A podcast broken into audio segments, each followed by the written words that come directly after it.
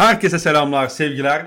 Tandem Podcast'in yeni bölümüyle karşınızdayız. Bugün oldukça kalabalığız. Ee, Enes ve Alperen'in yanında sevgili Arhan da bizde e, bu bölümde. Kendileriyle birlikte 4 çeyrek final eşleşmesini konuşacağız Euro 2020'de. Ee, beyler hoş geldiniz. Hoş bulduk. Hoş bulduk. Hoş bulduk abi. Arhan davetimizi kırmadığın için teşekkür ederiz sana da. Estağfurullah abi her zaman. Ee, Zaten. çok severek geliyorum. Ben sağ olun çağırdığınız için. Çok teşekkür ederim. Malum yoğunsun. Ee, Bogdan Bogdanovic benzetmeleriyle olsun, yayınlarla olsun YouTube'da. Aynen mesaimiz Amerika'da devam ediyor. Aynen aynen bu gece de maçım var biliyorsun. Aynen dizimiz sağlam Allah'a şükür biraz daha iyiyiz. Orhancığım seni yürekten ta- e, takip ediyorum ve destekliyorum. Yürekten nasıl takip ediliyorlar? Efendim? e, Yürekten takibi birazcık açar mısın? Benim ne demek istediğimi Arhan anladı çünkü aynı hisleri paylaşıyoruz onunla. Aynen her üçlümün girmesini temenni Tabii, tabii. ederek maçları Ha. takip ediyor. Aynen öyle. Benim şahsi ricamı da kırmadığın için çok teşekkür ederim. Estağfurullah abi. Evet Güntekin. Güntekin aynen. Güntekin olarak anıldığım space'lerden sonra Güntekin anıldığım Artık bir bundan sonra podcast. da burada da Güntekin'sin abi. İlk Aynen. sözü, ilk sözü istiyordun al bakalım. Aynen. Soru da yok bir şey de yok Ha. ne diyeceğim. Hadi bakalım. Bu kadar mı? Tamam sö- söz istedin yani. Tamam. Ne hakkında söz istediğini söylemedin ki. Buyur. Söz istiyorum dedin. Hadi sen de. Bilmiyorum ne hakkında söz istediğimi ama bir şeyler anlatmaya kalkışacaksam o da şu olacak. Portekiz'imizin turnuvadan elenmesi itibariyle üzgünüm. Bunu ifade etmek istiyorum. Bundan sonra artık iddiamızın e, ispatıyla turnuvada yaşayacağımız bir turnuva olması dolayısıyla İngiltere ve İtalya saflarına geçtik. Küçüklüğümüzden kalma Beşiktaş taraftarlığımızın en azından yaşantımızın geri kalanında bizi üzmeyecek standartlara yönelmemiz itibariyle ligde kazananı turnuvada şampiyonluğun en büyük adaylarını tutuyorum çok uzun süredir. Hı hı. Bu çerçevede de bugün finali olan Los Angeles Clippers Phoenix Suns eşleşmesini izlemedim. Çünkü biliyorsunuz ki şeyden sonra benim için seri bitmişti. Kawhi Leonard'ın sakatlığından dolayı. Böyle daldan dala atladım ve sıfır Koreli, sıfır nedensellik ve sıfır bağlantılı bir girizgah yapayım dedim. Ama teşekkür ederim hani bu konuda bana laf hakkı tanıdığınız için. Hepinizin kalplerinden öpüyorum. Valla Ee, ka- kardeşim çok teşekkür ederiz. Yalnız bildiğim bütün kelimeleri sayarak Portekiz konusunu unutturamazsın. O konuya mutlaka sohbet içinde tekrar geleceğiz. Zira sana güvenerek 27 kişi yani 27 farklı kişiye Portekiz tur atlar dediğim için ben de biraz mağdur kaldım. Yani Oo yeni yeni mağdurlarım var şey gibi. aynen, bir vintage zedeyim yani o yüzden o konuya mutlaka geleceğiz. Teşekkür ediyorum. Her zaman hayatın her alanında olduğu gibi bana yine önemli bir katkıda bulundun. Sağ olasın. Aynen öyle. Bugün buralara gelebildiysen benim sayem. Ne hikmetsin Tabii, tabii. katkılar genelde tersten oluyor diyor ve sevgili Arhan'a ben hazır konusu da açılmışken bir Belçika İtalya maçını sorayım. Hani dolaylı yoldan açılmış oldu aslında. Portekiz üzerinden açılmış oldu da yine de konu Belçika'ya geldi. Şimdi Belçika'nın e, iki tane önemli sakatı var. Hazard ve De Bruyne'in oynamayacağı söyleniyor. Ee, İtalya çok istim üstüne geliyor haliyle. Ama son maçta biraz tabii ki sıkıntıya düştüler. e, grup aşamasını geçtikten sonra. Sen nasıl maç öngörüyorsun? Belçika topu almak ister mi? Alabilir mi? İtalya verir mi? Ee, istersen böyle kısaca seninle başlayalım. Ee, abi bence en akıbeti belirsiz maçlardan bir tanesi gibi duruyor. Yani sadece sonuç anlamında değil de ne bileyim İspanya İsviçre maçını açtığında ne izleyici ne izleyeceğini aşağı yukarı tahmin edebiliyorsun. Hı hı. Ee, burada Belçika İtalya yani öyle iki oyuncu yok ki pek çok şeyi değiştirebilen iki oyuncu. Özellikle De Bruyne'nin yokluğu en can sıkıcı e, durumlardan birisi Belçika adına. Orada topu alıp almama noktası da onun etrafında şekilleniyor ister istemez. Portekiz maçında zaten vardı ve almadılar. Biraz tercih meselesiydi belki. Ama İtalya'ya karşı almamayı istemek evet belki Avusturya maçında üretim sıkıntısı yaşadıkları görüldü ama Belçika'nın o kadar da sağlam bir savunması var mı konusunda çok emin değilim. Yani Avusturya bütün maç boyunca hatlar arasını çok e, kısaltmış.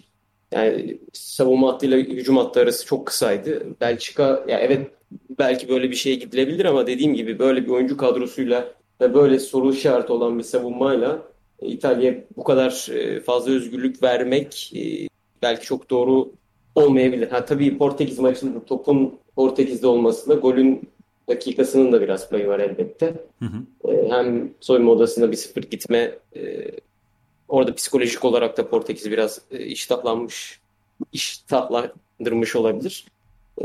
Genel olarak öyle düşünüyorum ama bence İtalya bir tık avantajlı eğer Hazard ve De Bruyne yoksa. Çünkü motivasyon olarak en yüksek takım şu anda. Yani belki Avusturya karşısında o ya İtalya çıkar en iyi oynayan takım imajı hafif zedelenmiş olabilir.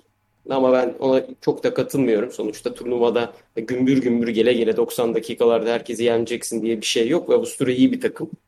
Ee, işte hani tam aynı olmasa da benzer İsviçre'nin Fransa'ya neler yaşatabildiğini gördük. E, o yüzden İtalya'nın hem takımın oyun yapısı hem de içerideki motivasyon ve birliktelikten dolayı ben bir tık önde olduğunu düşünüyorum. Bir de tabii ki Belçika'nın sakatlıklarını da eklemek lazım buraya. Ee, Alperen sen ne düşünüyorsun abi eşleşmeyle alakalı? Yani üzerine hiç kafa patlattın mı? Dikkat çekmek istediğin bir nokta var mı? Ee, eşleşme oluşmadan önce. Abi şöyle Arhan'ın dediğine katılıyorum. İtalya'yı önde görüyorum. Ee, bunun başlıca sebepleri arasında aslında bahsettiği gibi Belçika'nın savunma problemleri yatıyor. Belçika ya özellikle kenar organizasyonların hani kenardan ceza sahasına atılan yüksek toptur. Kenar oyuncularının beklerin ceza sahasına merkeze doğru taşıdığı toplardır. İşte terse çıkarttığı toplar. Bunları savunmakta çok problemli bir takım. Ee, işte denier'sız, boyatasız savunma hattı kurdukları zaman ağır kalıyorlar. Ee, hani sadece geride gömüldüklerinde de ağır kalıyorlar. Sadece e, açık alanda yakalanma gibi bir problem ortaya çıkmıyor. Yani hamle zamanlamaları falan gecikiyor. E, bu oyunculardan biri oynadığı zaman da kaliteden düşüyor. Yani Dinayer mesela e, Danimarka maçında çok çok kötüydü. Yani çok basit hatalar yaptı. Golle yedirdi vesaire. E, İtalya'nın bunu değerlendirebilecek bir takım olduğunu düşünüyorum. Portekiz'den şöyle bir farkı var. E, bugün bir arkadaşımın da yardımıyla hani böyle kurcalarken verileri elde ettim. İspanya'dan sonra rakip yarı alanda çok da bir farkları yok rakip yer alanda en fazla topla vakit geçirebilen takım. Ee, ve sanıyorum en az İspanya kadar da topa kıymetli kullanabilen bir takım. Portekiz tam tersi. Zaten topu ayağına aldığında e, plansız ya da zayıf planla kalan bir takım olduğu için alarm veren bir e, ekipti. Yani geri düşmemesi gereken bir takımdı. İtalya'nın bu anlamda böyle bir farkı var. Bir de De Bruyne'nin tabii ki oynayıp oynamayacağı çok belirleyici. Çünkü yani De Bruyne yokken organizasyonsuz görüntü çiziyor Belçika. Ha, bunun dışında Belçika'nın silahları var mı? Tabii ki var. Ya her şeyden önce bana göre şu anda turnuvanın en iyi forveti Belçika'da. Adam her şeyi yapıyor yani. Lukaku inanılmaz top tutuyor, taşıyor. Yüzü dönük taşıyor, sırtı dönük oluyor, stoperleri gezdiriyor. Öndeyken ayrı tehdit, gerideyken ayrı tehdit. Skor eşitliğinde apayrı oynuyor. Saha içerisinde her şeyi yapıyor. Ee, zayıf ayağını yönlendirme gibi bir şansınız yok. Sağ ayağıyla da aynı vuruş yapıyor. Sol ayağıyla da aynı vuruş yapıyor. Mükemmel bir turnuva geçiriyor. E, bunun yanında işte iki kanat beki Nunez'idir, e, Hazard'ıdır. Özellikle merkeze kaydıkları pozisyonlarda hem şut tehdidi açıyorlar hem işte pas kanallarını görüyorlar. Yani her açıdan tehlikeli bir takım ama De Bruyne'nin yokluğunda gerçekten tüm bunlar ciddi anlamda kısıtlanıyor. Bunu şahit olduk, gördük yani. Hani kazanmalarına rağmen bana göre Rusya maçında inanılmaz etkili, dominant bir oyun veya hani çok nasıl diyeyim saha içerisinde tatmin edici bir oyun yok. Şampiyonluk adayı gibi efendim. Tatmin edici bir oyun yoktu. Aynen öyle. Ya hani tabii ki nihayetinde ortada net bir galibiyet var. Belki belli bir dakikadan sonra bunu aramadılardı ama hı hı. hani İtalya'da mesela ilk maçını, ikinci maçını üç farklı galibiyetlerle kazandı. Çok net oyunlarla, dominant şekilde kazandı. Hani Belçika'da böyle bir durum yoktu. Danimarka maçında zaten direkt zorlandılar. De Bruyne girdikten sonra çözdüler. Yani onun varlığı çok belirleyici olacak. Ama ben hani varlığı durumunda da bir adım İtalya önde görüyorum. Yoksa daha fazla önde olduğunu düşünüyorum. Yani İtalya'yı favori görüyorum bu maçta. Peki Belçika'nın ne yapmasını bekliyorsun? Yani e, kafanda oluşturduğun bir şey var mı senin? Özellikle De Bruyne ve Hazard yokken. Hani oraya kimi koyabilir mesela işte Hazard'ın e, şey özür diliyorum De Bruyne'nin yerine Mertens almış yanlış hatırlamıyorsam. E, mesela sakatlandıktan sonra. Hani burada başka bir tercih gelebilir mi yoksa Mertens'e mi gider? Ee, Hazar'ın yerine kimi tercih edebilir? Carrasco Mertens ikilisiyle başlar. O da bir Dendonker hamlesi mi görürüz? Ne diyorsun? Ya şöyle anlatayım. E, savunmadan başlayayım müsaade varsa. Tabii ki canım. Ben Portekiz maçındaki gibi e, yine hani Alderweireld, Vermaelen, Vertonghen bu oyunculardan herhangi birinin ceza durumu var mı bu arada bilmiyorum. O konuda e, kontrol bir eksiğim varsa düzeltin. E, böyle bir savunma hattıyla çıkacağını düşünüyorum. Bunun da hani direkt olarak aslında hani İtalya'nın topu alacağını kabul etme hamlesi olacağını e, öngörüyorum. Çünkü yani özellikle De Bruyne'de yokken İtalya'nın ayağından top almak zaten zor. Aldığında verimli kullanmak zor. De Bruyne'de yokken bunu zor görüyorum. E, böyle olduğu zaman ben daha böyle kemik sağlam bir orta saha daha fazla geçiş tehdidi e, arayacaklarına inanıyorum. Yani hücum üçlüsü işte De Bruyne, Hazard, Lukaku çıkmıştı mesela. Ben De Bruyne ile Hazard yoksa iki direkt hani kenar özellikli oyuncuyla sahada olacağına inanıyorum. Bunlardan bir tanesi mutlaka Carrasco olacaktır. Diğeri de yani çok yüksek ihtimalle turnuvaya hiç iyi bir başlangıç yapmasa da Mertens olacaktır diye düşünüyorum. Ee, ama ya bu tabii ki hani bir tercih nihayetinde. Belçika bunu Portekiz maçında ilk kez yaptı. Ee, ya Patrice direkt olarak Patricio'nun hatası sayılır mı? Bence sayılır çünkü yani çok elit kalecilerin yemeyeceği bir golle öne geçtiler ve e, geriye yaslandıklarında, yerleştiklerinde çok kaliteli bir savunma yapmamalarına rağmen gol yemeden kazandılar. Ama hani İtalya karşısında da böyle bir e, deneme yapmaları son derece olası. Çünkü gerçekten yani İtalya'dan oyunu almak kağıt üzerinde de yani düşünce olarak da kolay bir şey değil. Yani çok yüksek ihtimalle daha fazla böyle oyunu arkada karşılayacak bir Belçika göreceğiz. Enes burada mısın abi? Buradayım buradayım. Tamamdır. Ee, sen ne düşünüyorsun Beşiktaş'la ile alakalı? Hani Arhan ve Alper'in söylediklerini eklemek istediğin ya da karşı çıkmak istediğin noktalar var mı? Ee, Belçika'nın ben burada oyun planının çok belirleyici olacağını düşünüyorum açıkçası. Hani bu da biraz o e, kardeşim müthiş bir yorum geldi. Roberto Martinez hocanın tercihleri biraz burada belirleyici olacak gibi duruyor sanki. Çünkü iki tane önemli eksiği var. Yani ben de çok fazla top almak isteyeceğini düşünmüyorum açıkçası. Ee, İtalya'ya karşı. Ama yani topu almadın okey ama bu herhalde bu kadar basit bir şey olmasa gerek. Ee, sen nasıl bir şey bek nasıl bir e, plan bekliyorsun? Nasıl bir oyun bekliyorsun? Ee, De Bruyne'nin olmamasının en büyük yan etkisi ne olacak sence Belçika'ya? Ya birincisi şu an ya De Bruyne yoksa her türlü problemdesin. Çünkü birincisi De Bruyne'yi oynatırken dahi topun gerisine geçtiğinde de o konfor alanı verecek şekilde oynatmaya çalışıyordu Martinez. Hı. Geliyor değil mi şu an sesim? Bir taraftan da kendimi tasdiklayayım. Tabii tabii. Ya şöyle hem şeyde hem geçişte tehdit olabiliyor. Çünkü çok iyi geçiş yönlendirebilecek bir ayağa sahip, bir vizyona sahip, bir e, düşünceye sahip bir isim. E, öyle bir eksiği var. Ayrıca da hani rakibi sete oturtmak konusunda da hani o bölgeyi yeterince domine edebiliyor, derine inip ço- çoklayabiliyor arkadaki pivot sayısını vesaire. Yani böyle de bir opsiyon var. Ya ben Belçika'nın beklenildiği gibi topun arkasına geçtiği takdirde ya daha doğrusu topun karşısına geçtiği takdirde de ben problem yaşayacağını düşünüyorum. Ben turnuvanın başından beri aslında Belçika'ya söylemiştim zaten. Hayal kırıklığı bekliyorum diye. De Bruyne ile Hazard'ın gidişi bence o hayal kırıklığını minimize eder İtalya'yı bayağı hani şey yapar hani büyük gösterir gibi geliyor bana. Hı hı. Ama temelde bunu söylememin sebebi şu.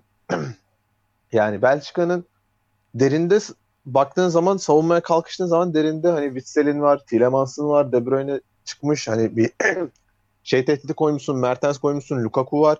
Hani bu isimlerin hepsi gayet e, 3 artı 4'ten 7 oyuncunun şey koyabildiği, hani derine oturabildiği, diğer 3 oyuncunun da geçiş tehdidi koyabildiği isimler. Ama Portekiz'e karşı bunu koyamadılar. Çünkü Portekiz bastı, bas, bastıkça ortada kazanabildi ki Renato ile Palinha ile Moutinho ile bunları yapabilen takım yerine Jorginho, Locatelli, Locatelli'nin yanına parantez slash koy işte Verratti artı Barella yani usta bu, bu takım da domine eder yani oraya oturtur seni. Oraya oturtursa da Portekiz iki defa direği vurdu. Duran top da vurdu. Kurtuğa çıkarttı. Yani girer o top. E, kesinlikle ben gireceğini düşünüyorum. Ya ben zaten dediğim gibi turnuvanın başından beri bekliyordum bir hayal kırıklığı Belçika'dan ama işte De Bruyne ile Hazard'ın sakatlığı muhtemelen turnuva sonunda şey dedirtecektir insanlara. Ya De Bruyne ile Hazard olsaydı İtalya maçı böyle olmazdı diye söyletir. Belçika'yı eleriz gibi geliyor bana. Peki e, bu eşmeyle alakalı eklemek istedikleriniz var mı? Arhan Benim de... çok kısa bir şey olabilir abi. Tabii ki. E, De Bruyne'nin yokluğu bence bir de şöyle bir eksik getiriyor. E, Portekiz maçında e, işte Jota takip etmeye çalıştı biraz. Solda da Guerreiro vardı. Evet. Ama e, De Bruyne City'de de e, o sol bekle sol stoper arasına o kadar çok sız, e, sızıyordu ki Belçika e, maçında da bunu göstermeye çalıştı biraz. Ben hatta Jota'nın e, unutacağı bir anda oraya sıvışıp e, arka direğe uzak direğe bir pas atıp e, oyunu çözebileceğini düşünüyordum ama farklı gelişti olaylar. Sonrasında daha çok sola deplesi oldu zaten. E, ya bu tarz farklı şeyler de e, oyunda çok eksiklik yaratabilir. Ya topu aldığınız zaman o hatlar arasına evet oyuncu atabilirsiniz, koşu atabilirsiniz, ceza sahasında topla buluşabilirsiniz ama De Bruyne gibi o hattın arasına girip alakasız bir pas atıp oyunu çevirebilecek birisi de yok. Bir de Lukaku eklemesi olarak ya Lukaku Inter'de de böyle. Bazı santrforlar vardır. Evet inanılmaz bir golcüdür. Ama belli bir oyunu oynayabilir. Lukaku inanılmaz bir golcü ve her oyunu oynatabiliyorsun Lukaku'ya. İstiyorsan 50 metreden top at adam indiriyor. E, ikinci topa gelebiliyorsun. Yine 50 metreden topa adam indirip kendisi dribbling yapabiliyor. Sete oturdun mu e, bağlantı oyununu yapabiliyor. Uzaktan kaleyi görebiliyor. Ceza sahası içerisinde zaten bambaşka bir canavar. E, e, Danimarka maçında yaptıklarını hatırlıyoruz. Orta sahadan top alıp oraya gidebiliyor. Ya Belçika bir avantajlı konusu varsa İtalya'dan ya da şu an için ağır basan bir noktası varsa tehlikeli bir anda yani mesela maç sıkıştı bir uzun topla Lukaku'nun farklı şeyler sunabileceğini görebiliriz. Ee, ve turnuva özelinde de bunu gösterdi ki şu an herhalde Avrupa'nın en yönlü açık ara en yönlü hatta e, Santrfor'u zaten ilk üçte o da kesin. Ama hani e, birinci yapmasam bile yönlülük konusunda herhalde herkes fikirdir bunda. Abi ben yani, evet. ekstra şunu şunu ekleyeyim. Kevin De Bruyne bu arada yarın oynayacak gibi bir iki tane haber düşmüş. Ekstra olarak da şunu söyleyeyim ben bari hani Belçika'nın maçı kazanma adına riske edebileceği şeyler özelinde. Kellini'nin dönüşünün ben çok sağlıklı olacağını düşünmüyorum. Geçen maç şeyde de değildi. Bench'te de değildi. Hani direkt tribündeydi. Ondan dolayı hani acer bir Bonucci olacaksa bu ekibin üzerine gidilip topa hakim olma talebinin olması gerektiğini düşünüyorum Belçika'nın. Çünkü İtalya'nın bu zamana kadar en çok en büyük övgüsü Mancini özelinde şu. Bu takımın ana bir starı yok. Bu takımın yıldızları yok. Bu takım hani gitmiş bir, birbirine yakın profil olarak hani işte bilmem Sassuolo'dan adam var, Napoli'den adam var, Lazio'dan adam var. Hani böyle bir profillerden oluşmuş bir takım oluşu itibariyle övülüyor. Fakat bu şeyin ayrıca yergisi de var. Şu İsviçre maçında olması lazımdı. Gruptaki İsviçre maçıydı. Acayip açık bir İsviçre vardı. 3-0 bitti maç. İki tane Locatelli attı ama. Ee, birisi uzaktan olmak üzere. Ve şu var hani İtalya gelip gelip bitiremediği inanılmaz adette pozisyon yakaladı o maç. Hı hı. Bu maçta Belçika'nın en azından hani bir sonuç almak istiyorsa ön üçlüsünü belli ölçüde risk etmesi gerektiği kanaatindeyim. Çünkü kalemde Kurtuğa var. Boyu uzun. Çizgide fark yaratıyor. Ee, söylediğini yani o şutları tutabilecek turnuvada artık kalan kaleciler arasında en iyisi diyebilirim. Yani Donnarumma olur yani diğeri de. Ee, o bağlamda ben Dendonker'i Witsel'in yerine ayrıca hani şey durumuna binaen ileriye çıkarken arkada yakalanma durumuna binaen çapı olarak Dendonker'i bekliyorum. Biraz daha uzun, biraz daha stoper özellikle. Zaten stoper oynamıştı var Wolverhampton'da. Witsel'in yok o kadar. Hı hı. Ee, Witsel'in yerine Dendonker'i bekliyorum. 3-4-2, 3-4-1-2 gibi. En ön tarafa Mertens atar zaten muhtemelen De Bruyne de dönecek yazıyor doğruysa eğer. Ee, Abi ben Martinez'in Witsel'i keseceğini düşünmüyorum ya. Ya olabilir Çok ama bence tercih etmiyor 11'inde oynama yapmayı. Ama baktığın zaman ilk maçtan ikinci maçta değişti ki. Orta saha yapısı değişti mesela. Witsel yok ilk maçta. Ya yok şey bu tar- bu seviyeye geldikten sonra çok fazla kolay kolay değil, kadrosunda şey yapmıyor. Hani bir önceki maçta bir değişiklik yapıp o işlediyse ona devam etmeyi tercih eden bir hoca. Hani 2018'de de böyleydi, 2016'da da böyleydi. anlıyorum. Hı. Ama şey yani şu an bulunmuş olduğu konum çok sağlıklı bir konum değil takımın. Yani takım kazanıyor ama mesela örnek veriyorum. Danima şu ana kadar 3 maç oynadı. Hı hı. Yani 4 maç oynadı. Rusya maçı bence Rusya'yı ben bu turnuva bir kenara koyuyorum. Felaket bir Rusya. Hani görüp görebileceğimiz en kötü Rusyalardan birisiydi. O, o maçı o yüzden kenara koyuyorum. Danimarka maçı. Acayip zorlandılar. Geriye düştüler. De Bruyne aldı çözdü maçı. Sonra Fin maçı 80-70'te Hradeki kendi kalesine attı çözüldü maç. Yani bu takım sonrasında Portekiz maçı sadece ve sadece bir tane isabetli şut. Ekstra bir şut. Topa hakim olamadın. Çok pozisyon verdin. 23 tane şut geldi kalene. Hı hı. Dördü isabetli. ikisi direkt. Hani bence Martinez'in o mesela 2018'e gelirken Belçika insanlar korkuyordu tamam mı? Hani Belçika ya Lukaku, De Bruyne, Hazard diyordu tamam mı? Hani bu takım koştu mu şey gibi gibi dizisi sahnesi gibi koşabiliyordu. Anlatabiliyor muyum? Ama bu turnuva beni o kadar korkutmuyorlar yani Belçika. Baktığım zaman çünkü üretim konusunda problemli bir takım ki elinde Kevin De Bruyne olmasına rağmen. Sonrasında E savunması Çünkü Hazard o kadar korkutucu değil ya. 2 sene öncesinde, 3 sene öncesinde nazaran. O da var yani. Ya bence oyunu oyun oyuncu itibariyle De Bruyne de çok böyle hani o half space'lere inme mevzusunu City'de %65 gibi bir oranla oynarken rahat rahat yapabildiği için burada o kadar adette yapamıyor. City'de mesela 6 tane o toptan atıyorsa burada 2 tane atıyor. E, Dolayısıyla De Bruyne'nin de korkutuculuğu azalıyor. Birazcık onunla da alakalı Hı hı. bence. yani tabii tercih eden oyunla alakalı bir durum evet. Tabii tabii ekstra olarak da st- stoperler felaket sezon geçirdi yani. Üçü de Abi Vermaelen'la oynuyorsun ya hala. ya Ver- Vermaelen muhteşem en iyisi lan. o. Şu ana kadar Almalı. turnuvada en iyi, en iyi performans puanı var. Yılların tecrübesi diyebilir miyiz? Sakatlanmasa Barcelona'da oynar deriz. ya. Ki oynuyordu da. Neyse. Yok işte sakatlanmasa işte oynuyordu. Neyse. Anladın- Şakanın- Şakaydı bu. Şakanı hiç ettiğimi biliyorum ama kasten yaptım. Kasten Abi ne- yapmadığına eminim bu arada. Ne şakaydı ne de şakayı bozabildi. Son derece doğru bir laftı. Ee, Ya ben dediğim gibi benim Belçika'nın özellikle İtalya'ya karşı bir şey yapması gerekiyorsa da topa hakim bir oyunu benimsemesi gerektiğini düşünüyorum. Berardi ile Insigne'yi belli ölçüde geriye bastırdığın zaman Berardi'nin çok klinik bir adam olmadığını, Immobile'nin çok klinik bir adam olmadığını turnuva içerisinde de gördük.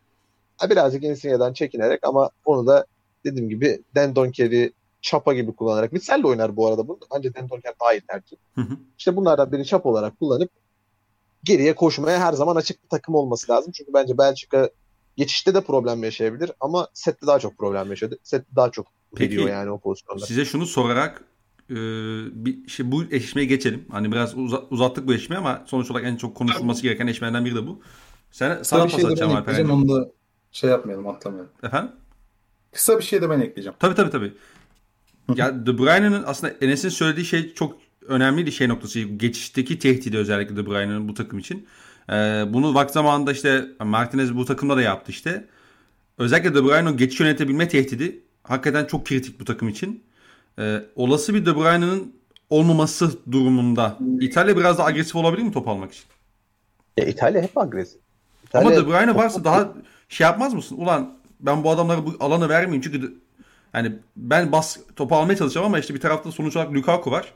Ee, Lukaku Hı hı. topları alıp servis yapabildiğinde De Bruyne o geçiş yönettiğinde Belçika çok tehlikeli bir takım haline bürünebiliyor sonuç olarak yani. Bu biraz kafasını kurcalayabilir mi diye düşünüyorum. Ya anlıyorum bunu ama mesela örnek veriyorum. Sonuç itibariyle ben sete de otursam, geçişte de oynasam Lukaku sağda kalacak ve hani Chiellini tarafına yönelmektense Bonucci tarafına ve Bonucci Di Lorenzo'ya gideceği aşikar. Hani bu, kesin neredeyse yani. Hani bu tarafa yönelecek. Şeyde de Pepe'ye yöneldi en başta. Yani nasip olmadı.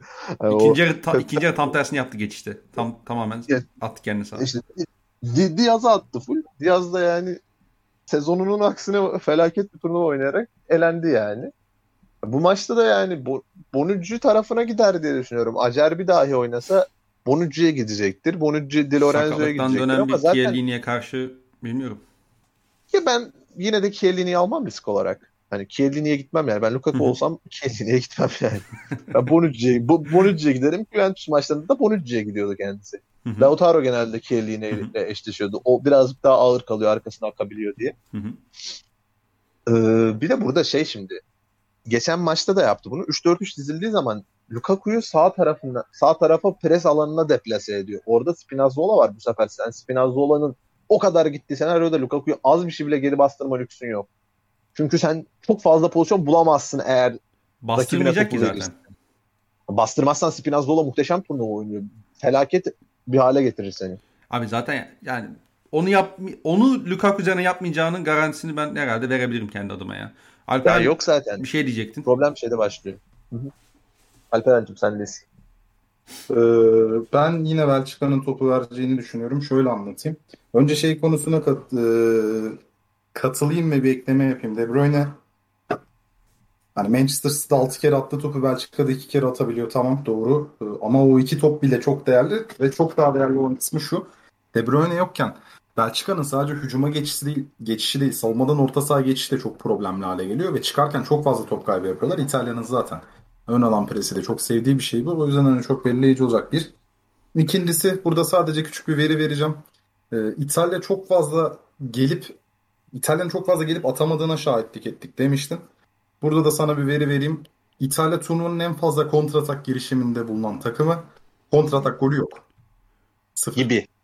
İşte Ee, Ha, bi- bize karşı şey üçüncü var, golü şöyle bir- saymıyoruz o zaman kontrol olarak. Efendim? Bizim bize oğlum üçüncü golü toptan saymıyoruz. verdik ya topu. E İşte yani tamam okey. Ya o aynen hani kaleden başlayan bir şey. Yani bir kontratak organizasyonu olarak işleyen bir şey olmadığı için sanıyorum dahil edilmemiş. Ya en basiti kendi yarı sahandan da iyi çıkmıyorsun.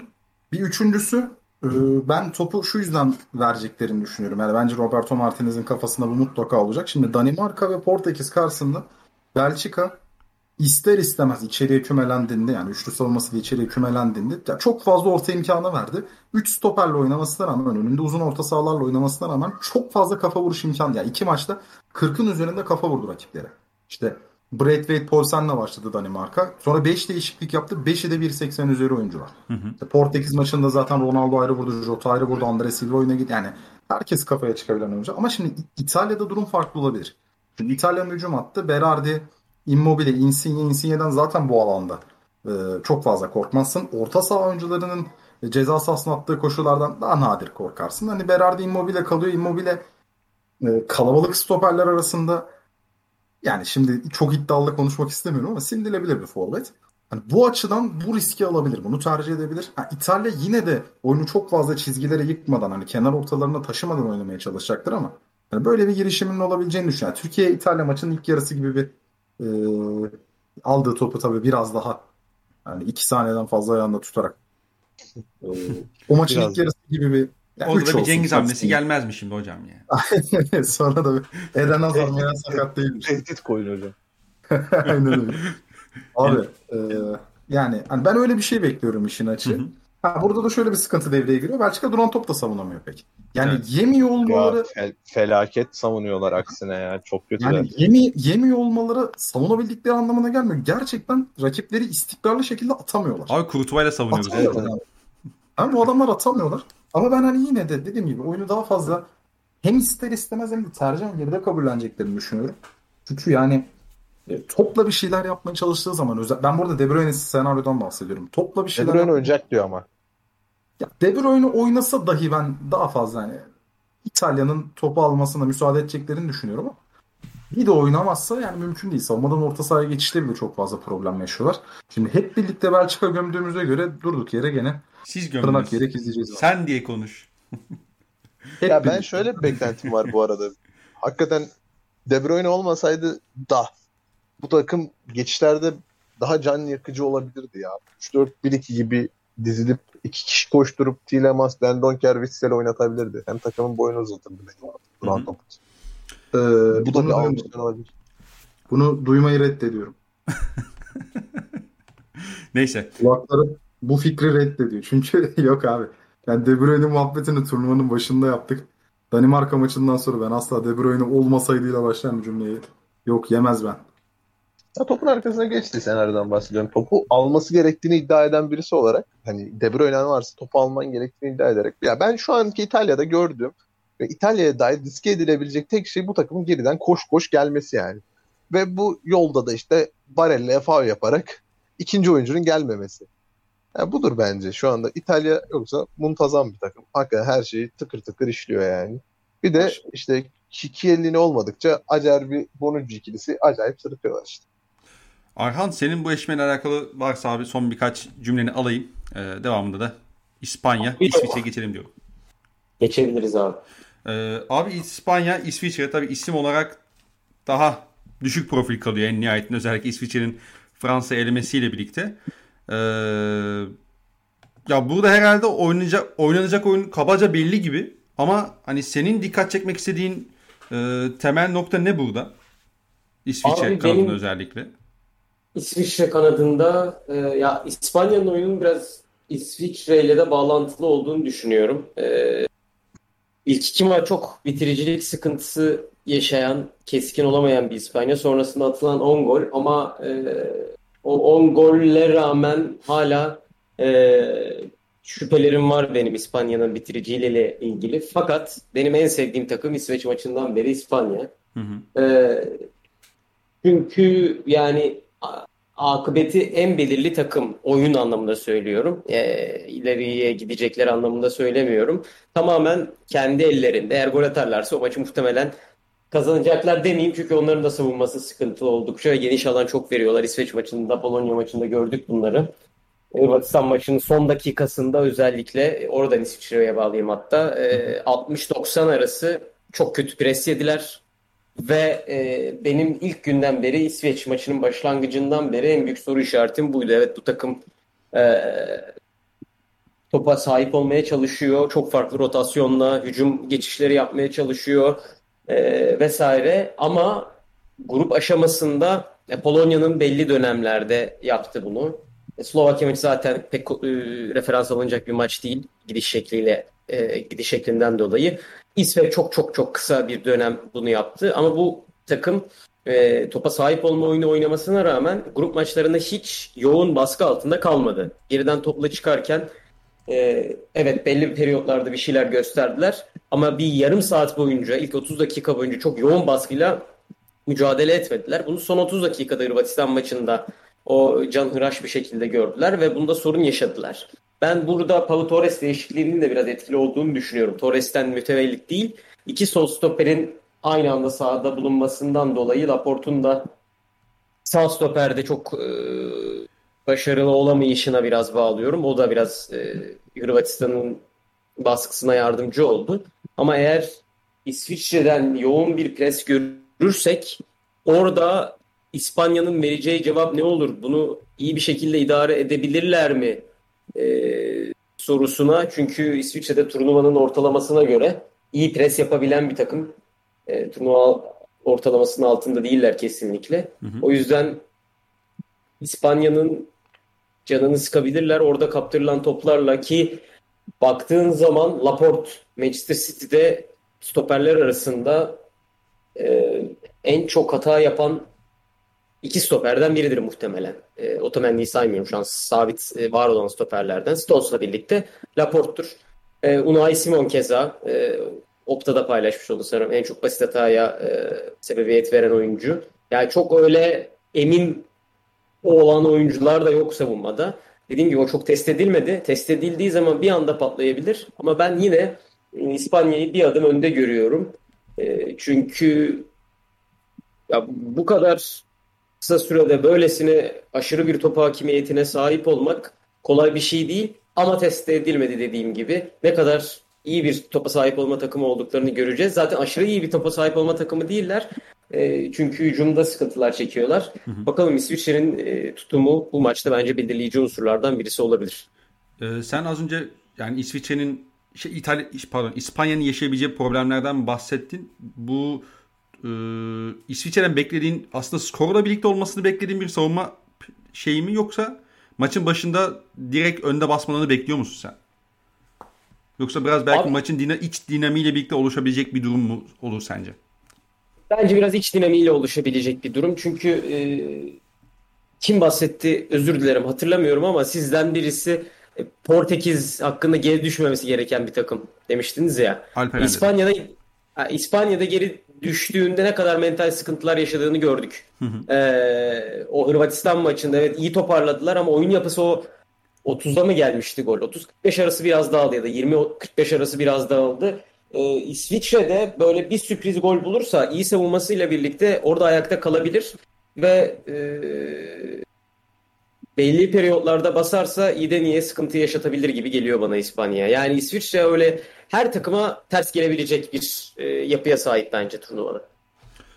Ki zaten inanılmaz bir özgüven ve momentumla geliyorlar Fransa galibiyetinden de birlikte. Ee, %100.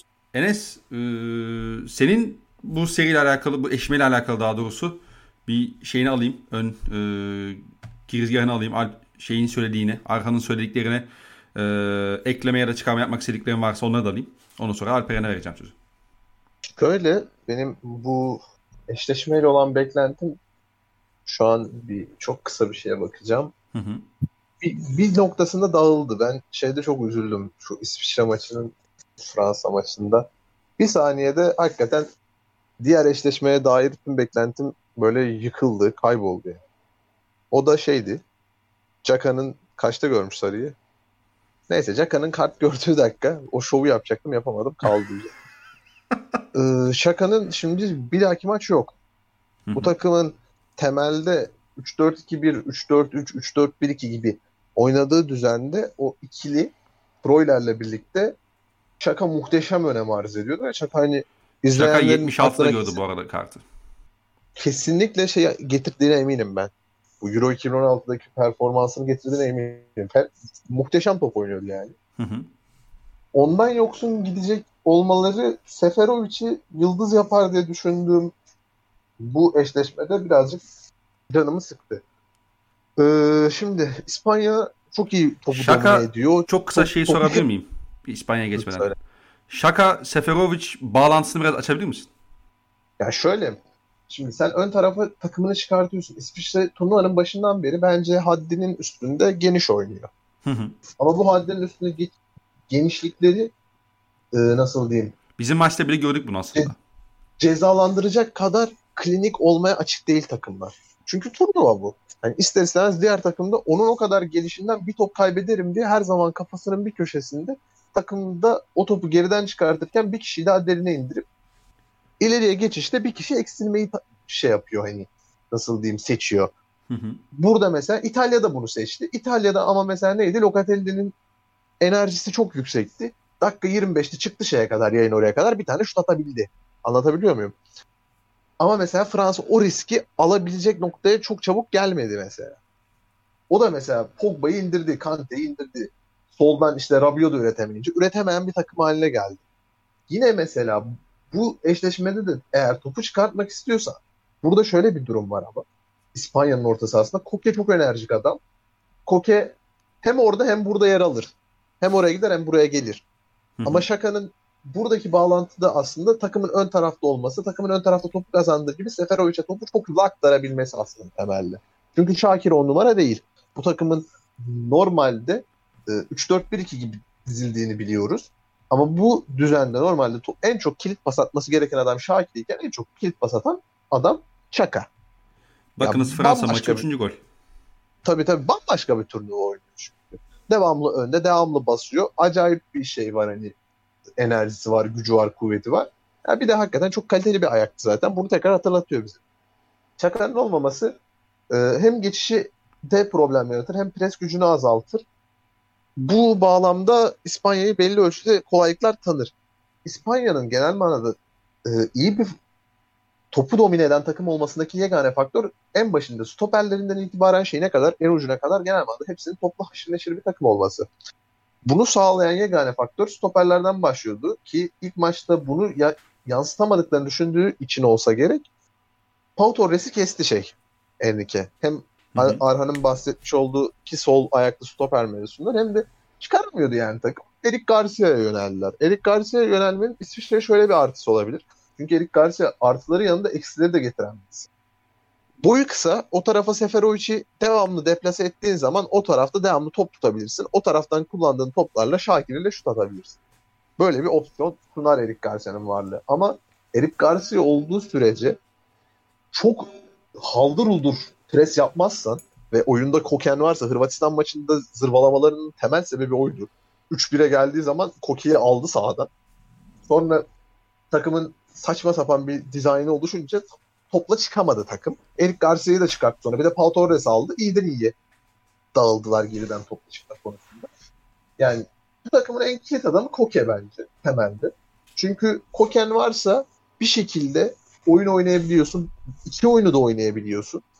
Gol atamasan dahi belli ölçüde iyi savunuyorsun. Hı hı. Ondan dolayı birazcık Koke'ye bakıyorsun mevzu. Ama Enrique bence turnuvadaki en kötü hocalık performanslarından birisini sergiliyordur. Bence genel manada kariyerinde ben çok başarılı bulan birisi değilim. Alperen de biliyor zaten bu konuda düşünceleri.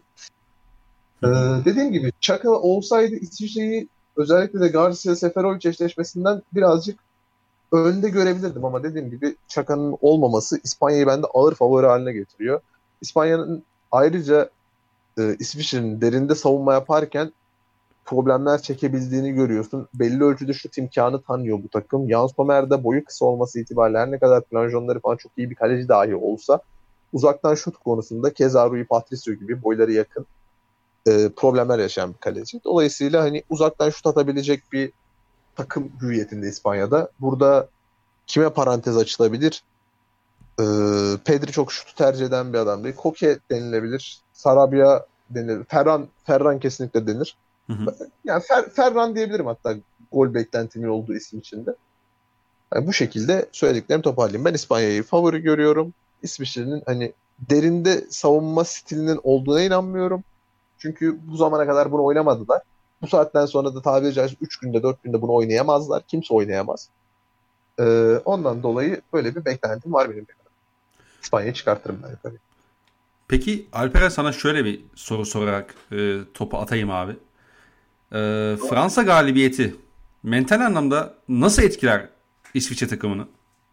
Ee, abi ben bir nefeslenme molası rica edeceğim çünkü Enes e, Kokke'nin sarı kart şey, Şaka'nın sarı kart gördüğü dakikayı unuttuğundan beri oleyi çekiyorum evde. ee, iki dakika müsaade ederseniz bütün sorularınızı cevaplayacağım. Tamamdır. Peki Arhan... Efendim? ee, buyur buyur Arhan konuşsun geleceğim ama. tamam. Arhan sana sorayım abi. Yani böyle bir sonuç olarak bir küçük çaplı mucize imza attı e, İsviçre Fransa karşısında. Yani mental anlamda bu biraz ya biz yapacağımızı yaptık hissiyatı mı oluşturur böyle takımlarda sence yoksa daha da aç bir e, şey görür müyüz İsviçre görür müyüz şeyin eksikliğine rağmen şakanın olmamasına rağmen? Genellikle yani yanlış hatırlamıyorsam böyle çok büyük takımı eleyen e, herhangi şeyde de yani Şampiyonlar Ligi'nde de olur takımlar e, sonraki çıkan büyük takıma elenir diye bir tez ortaya atacağım ama hiçbir şeye dayanmıyor tabii ki. Genellikle ya bu da ben de zaten şey yani bu bir tahmin üzerine bir varsayım üzerine şey yapıyorum aslında hani çok. Belki de tamamen varsayımsal yani belki de adamlar eleyecek bilmiyorum ama psikolojik etken muhakkak bir e, katkıda bulunmuştur. Ama bence biraz daha bu keyfine bakmaya e, çalışır Hı. oyuncular. Yani e, ya biz bunları eleriz, haşet ederiz, paket ederizden ziyade oyunlarını oynayıp e, bu maçın dinamiklerine göre de e, ilerleyebilirler bence. Çünkü çok enteresan dinamiklere sahip olabiliyor maçlar. Görüyoruz işte bir anda Unai Simon 30 metreden gol yiyor. Veya keza iki mesela Hırvatistan maçında 3-1'den 3-2'ye geldiğinde mi ben 3-3 olur dedim. İsviçre maçı 3-1'den 3-2'ye geldiğinde mi dersen İsviçre maçı dedim. Ki e, İsviçre daha e, geç atmıştı sanırım. E, yanlışım yoksa golü. Ona rağmen hani e, oyunlar çok değişebiliyor, farklılık gösterebiliyor ama motivasyon konusunda o Seferovic'in attığı golden sonra e, Türkiye'ye attığı golden sonra da burada Fransa'ya attığı golden sonra sahip olduğu motivasyon çok etkileyici. E, öyle bir motivasyonla gelip bir şeyler başarabilecek sayılı takımlardan birisi İsviçre ama bence psikolojik olarak e, ya biz Fransa'yı eledik e, bunları da haşet ederiz gibi bir psikolojiyle çıkacaklarından çok biraz daha keyif almaya, keyif vermeye bakarlar diye düşünüyorum. Alperen burada mısın abi? Ee, buradayım. Çok teşekkür ederim. Diyaframım daha iyi şu anda. yani bilmiyorum artık. Yani 76. dakikada görmüş sarı kartı. Artık bu bilgi seni belki biraz rahatlatır. Şakanın Gerçekten hani birlikte dakika. beraberliğe bu kadar ihtiyacımız olan günlerde Aynen e, öyle. E, ilaç geldi bu bilgi. Kesinlikle. Ee, senin seri seri tabii NBA şeyinden kalma. Eşleşmeyle alakalı, maçla alakalı e, düşünceni alayım. Hatta burayı çok uzun tutmayalım istiyorum. Çünkü daha iki tane konuşacak eşleşmemiz var. Bir 90 dakikaya geçmezsek diye. Tamam. Senin Yapayım. senin güzel hatırın için çok kısa tutayım. Katılıyorum. Her ikisine de katılıyorum. İspanya'nın geçeceğini düşünüyorum. İsviçre'den kafa golü bekliyorum. Sebepleri zaten anlatıldı. Kısa bir İspanya savunması. İşte turnuvada gol lider maçta kafa golü yiyen bir İspanya savunması. Ee, işte Zuberi Türkiye maçıyla beraber Zuberi, son maçta Mbabu'yu falan hani bir kenar organizasyonları diye kullanan bir İsviçre. Ama yerleşik savunmada İsviçre'nin problemli olduğunu ben de düşünüyorum. Şimdi şöyle bir şey söylenebilir. Abi bunlar yerleşik savunmada problemli ama işte Fransa'yı falanca dakika durdurdular. Ya aslında biraz Fransa kendini durduruyor. Yani takım yapısı itibarıyla e, çok fazla üretmeye e, elverişli hale getirmiyorlar kendini. Yani çok kısıtlıyorlar kendilerini. Hı hı. Ve skorun 1-0'dan 3-1'e gelişi aslında hani Ankle Koman değişikliğinden sonraki oyun olduğu kadar biraz hani kaçan penaltıyla beraber gelen hani psikolojik e, artıydı bana göre. Çünkü o değişiklikten sonra Fransa enine boyunu çok fazla geniş yakalandı. Penaltı öncesinde de önemli pozisyonlar verdi. Yani İsviçre çoktan fişi çekebilirdi. Penaltı atsa yine fişi çekebilirdi ama o e, penaltı pozisyonundan sonra e, ve bir birden sonra İsviçre'nin hani demoralize de olmuşken aslında daha üretken ve Fransa 11'ine karşı o yerleşik savunma problemlerini gördük. Ha, orada şöyle bir şey devreye geliyor. Arhan'ın dediği gibi yani İsviçre e, özellikle 3-2'ye geldikten sonra bir şeyler üretme potansiyeli çok daha yüksek bir takım. E, bir de şu var yani Fransa zaten az önce de bahsettiğim gibi alışkanlığı daha böyle hani tutucu, sert, e, dayanıklı orta sahalar üzerinden yani dengeleyici bir oyun yapısı üzerine kuruluyken hani sahada çok fazla üretken ayak olduğunda da bu özelliğini kaybetti. İsviçre bunu çok iyi kullandı. Ama hani bu maçta İspanya yani turnuvanın topla en fazla oynayan, topu muhtemelen en iyi kullanan iki takımından yani en fazla oynayan takım direkt en iyi kullanan iki takımından bir tanesi. Ee, İsviçre'yi sindirebilecek bir takım olduklarını düşünüyorum. Her ikisinin de yorumuna katılıyorum. Hı hı. İsviçre atarsa dediğim gibi bir kafa golü bekliyorum ama İspanya'dan tur geleceğini düşünüyorum. Peki buradan ben isterseniz e, bir sonraki gün oynanacak olan iki eşleşmeye geçelim diyorum. İlki artık Çekya mı diyoruz, Çek Cumhuriyeti mi diyoruz ne diyelim bilmiyorum da. Çekya, Çekya diyoruz ya. Efendim? Ağzı da yormasın hem Çekya diyelim. Çekya ya. Tamam. Çekya, Danimarka. Enes. En sevdiğim eşleşme. En sevdiğim eşleşme. O zaman senle başlayalım abi. Hazır. Sen de getirmişken. Evet. Ee, ortada gözüken bir eşleşme gibi duruyor en azından isim bakımından gidecek olursak. İnanılmaz üstad bir yorum yaptım burada. Ee, senin gönlünden geçen kimin geçmesi yönünde ve bunu e, nelerle açıklayabilirsin sağ içinde? Çünkü özellikle Danimarka'nın bilhassa son şeyde Galler eşleşmesinde yaptığı enteresan da bir iş vardı. Hani e, Christensen üzerinden e, açıklayabileceğimiz. Onun dışında Çekya çok enteresan bir Hollanda maçının ardından buraya geldi. E, sen nasıl bir eşleşme öngörüyorsun ve kimin geçeceğini düşünüyorsun bu çeyrek final eşleşmesinde? Enes muhtemelen bunun oranını genişletecektir ama e, ben Çekya benim favorim ama 51-49 yani gerçekten çok ortadayım bu eşleşmede. Yani çok küçük detaylar yüzünden Çekya'nın geçeceğini düşünüyorum. Şimdi Danimarka'yı farklı kılan şeylerin başında aslında hani hücum hattındaki oyuncu profilleri geliyor bana göre. Birçok farklı etken, etmenle birlikte. Yani Öbiyargen'in müthiş turnuvasıyla vesaire. Ama hani hücum hattındaki oyuncular hem pres gücü yüksek hem e, bağlantı olabilen oyuncular, sağa sola deplase olabilen oyuncular, sırtı dönük oynayabilen oyuncular, fizik fiziki açıdan rakip stoperlere karşı üstünlük kurabilen Braithwaite'dir, Poulsen'dir. Özellikle Braithwaite yani cidden hemen her maçın gizli kahramanı bana göre. Danskart harika bir turnuva geçiriyor. Hı hı. Vesaire. Hani kıymet, çok kıymetli oyuncuları var. Danimarka'nın ve hücuma seri, seri çıkışlarını anlamlı kılan oyuncular bunlar. Çünkü gerçekten ileride topu verimli kullanan oyuncular. Ee, ama şöyle bir durum var. Çekya fizik olarak neredeyse her takımla eşleşebilecek bir ekip. Yani hem boy açısından, boy artısı açısından, hem sertlik açısından, hem oyun yapısı açısından e, bu tip oyunculara karşı reaksiyon gösterebilecek bir ekip. Mesela Hollanda eşleşmesinde bizim burada turnuva öncesinde konuştuğumuz çobanlığı diyeceğim artık De Boer gene yaptı. Yani sen en son Mart ayında Santrforsuz maça çıktın. Türkiye'den 4 tane yedin. Attığın 2 gol Luke de oyuna girdikten sonra oldu. Bu turnuvaya geldin. İşte hani tamam kanat beklemi çok iyi kullandın 3-5-2 falan yani ceza sahasında senin ciddi alan kaplayan ve çok kıymetli bir forvetin vardı ve bunu kullanıyordun. Yani gittin ortada fol yok yumurta yok 3 galibiyetin üstüne bundan vazgeçtin. Ee, işte Melon'la Depay'la çıktın. Hala yani mesela mağlubiyeti çok yüksek ihtimalle Melon'un pozisyonuna bağlayacak. Ee, ki yani çok fazla Hollandalı'da da bunu gördüm ama hani hayır yani Çekya bu adamlara karşı fiziksel olarak yenilmedi. Evet Danimarka hücum oyuncuları bu anlamda çok daha büyük tehdit. Abi bu arada şey diyeceğim. O pozisyon VAR'dan dönmez miydi ya? Bence de dönerdi. Ya, net oldu net dönerdi. Yani. Orada şöyle bir sadece e, pay var. Hani VAR kararları bu turnuvada ben hakem performanslarının gerçi son 16 turunda biraz düzeldi. Hakem performanslarının biraz tutarsız olduğunu düşünüyorum. VAR kararlarının da öyle. Hani dönmeliydi diyeyim. Döner miydi bilmiyorum. Dönmeliydi. Hı hı. Ee, ya Danimarka karşısında ben Çekya'nın yine gerekli eşleşmeyi yakalayacağını düşünüyorum. Yani e, e, eşleşmeyi yakalayacağını derken bu eşleşmelere karşı gerekli reaksiyonu vereceğini düşünüyorum. Bir de Çekya'ya şu anlamda teşekkür etmek istiyorum. Çekya'nın üretim için bel bağladığı somut bir oyuncusu yok aslında.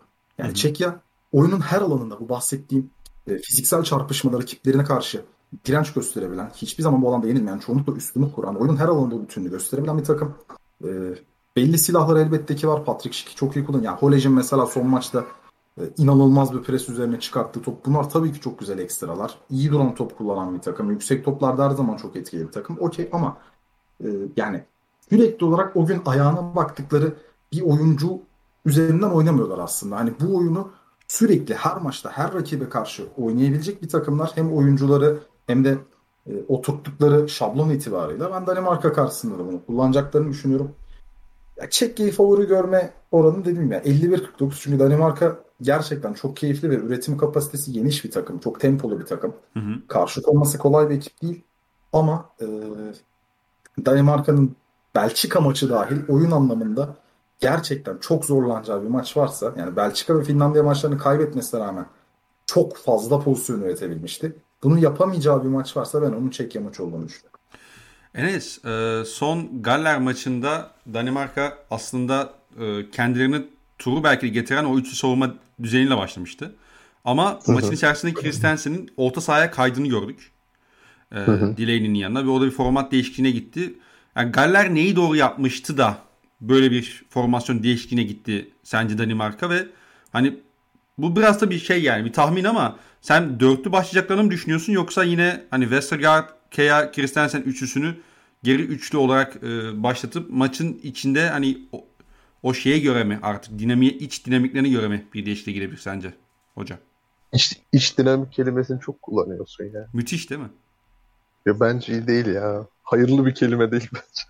Ya ben şöyle Galler maçında beklentim Danimarka'nın üçlü çıkacağı yönündeydi. Hı hı. Ama üçlüyü çıkarken şey yapmıyordu genelde. Böyle hani nasıl diyeyim bu kadar ağır kalmıyordu iki kenar stoperi de. Ama hani kalacak isimler baktığında hani göz göre göre kalacak isimler. Ben genel manada Danimarka'nın üçlü dahi çıksa üçlüyü kolay kolay kırmayacağını düşünüyordum. Hocasından çok esnek bir davranış geldi. Dakika 15'te kırdı mesela. Üçlüsünü ben genel manada Galler Danimarka maçında ben Galler tarafında çok büyük hayal kırıklığına uğradım. Rampage bu takıma ilk geldiği zaman Giggs üçlü oynatmıyordu bu takımı. Geldi dedi ki hani bir savunma yapamıyoruz. Olmuyor bu iş. Geldi bir üçlü yaptı. Takım bu Fransa maçıydı sanırım. Hazırlık maçı. Kırmızı kart gördüler erken bir. Hı hı. Oradan itibaren üçlü oynadı. Sonra bize geldiler dörtlü oynadılar ki bence bize karşı yapmışları yapmış oldukları tercih de bence kötüydü. E, tercihin ana sebebi şu. Remzi muhteşem turnuva oynuyor. Remzi acayip formda. Remzi'yi kesemiyorsun. Hani temelde bu aslında. Ve hani ama baktığın zaman bu takımın en net üretim kapasitesini göstereceği nokta Daniel James'le Gareth Bale'ın koş, koşması ve Bale'ın bu turnuva özellikle ayrıca da yönlendirici de olabildiğini göstermesi. Ya bence Ramsey'den çıkılabilirdi artık. Son 16 turunda hani belli ölçüde yani muhafazakar olmak gerekiyor. Fransa'yı mesela Fran- şey olarak eleştiriyoruz. Çok muhafazakar diye eleştiriyoruz ama mesela Galler'in de bu turnuvanın son 16'sında keza hani tedbirsizliğiyle ben rahat rahat eleştiririm. Keza bizim turnuva özelinde bizim performansımız da buraya örnek. Yani biz de çıktık, bizim oyunumuzu oynadık ve geldik yani. Bizim olmayan bizim Ee, oyunumuz. Kimsenin olmayan bizim oyunumuz. Yani e, o bağlamda ben o maçta Galler'den dolayı hayal kırıklığına uğradım. Danimarka özelinde artı olarak Christensen'i oraya çekebildiğini göstermesi hocanın hani ben maçı 3'lü dahi başlasam 4'lüye dönebilirim. Benim elimde böyle bir plan var. Ben, ben cebimde bunu taşıyorumu hissettiriyor. Ama bu oyun planının şöyle bir olumsuz bir tarafı var. Christensen geldikten yaklaşık 8 dakika sonra gol attılar Evet. orta sahaya. Ve Galler belli ölçüde Ramsey'i genişletmesi itibariyle, Daniel James'i genişletmesi itibariyle, Gareth Bale'ı genişletmesi itibariyle arkada alanlar veren Joe Allen'ın felaket maç felaket bir maç oynadığı, Rodon'un felaket oynadığı bir maçta bu karardan 10 dakika sonra gol attılar. Bu kararın 10 dakika sonrasında gol atamayacağın çok fazla maç var. Çünkü senin orta sahanın üçlüsü şeyde oynadığından bahsediyorum. 4-3'e döndükten sonrasından bahsediyorum. Christensen, Højbjerg, Delaney. Yani bu, bu, bu üçlü sabah kadar topu versin üretemez baktığında. Yani üretmesini bunlardan talep edemem. Damsgaard da mesela Ki o üretimi yine oynuyor. özellikle mail üzerinden de oluşturmaya çalıştılar ya sol kanattan. Tabii tabii. Ama mesela genel manada temelde şu var. Damsgaard turnuvanın ve Avrupa'nın 5 büyük liginde en çok pres aksiyonuna giren oyuncu. Orta sahalar arasında. Dolayısıyla bu oyuncunun o kadar da çok üretken olmadığını fakat ben ön alana pres çıkarttığım zaman buna acayip uyum sağlayacağını biliyorum. Paulsen de keza öyleydi. Alperen'le bakmıştık hatta biz şeyine. Bu takım ön alanda pres yapabiliyor.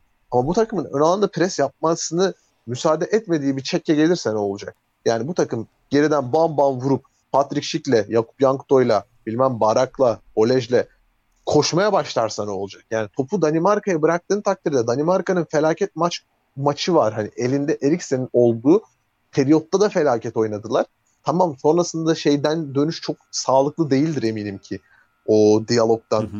Eriksen'in yerdeki işte hani malum durumundan dönüş çok sağlıklı değildir ama hani Belki takım kri- mesela yani kriter almak biraz zor yani aslında şu an onun. Yani bilemiyorsun Öyle. sonuçta. ama yine de kenardan gelen toplarda zafiyet görüyorlar yani. Hı hı. Bu temelde bunu çözmek için üçlüye döndü ama bu sefer de kenardan delebilen oyuncular tarafından şey oldu.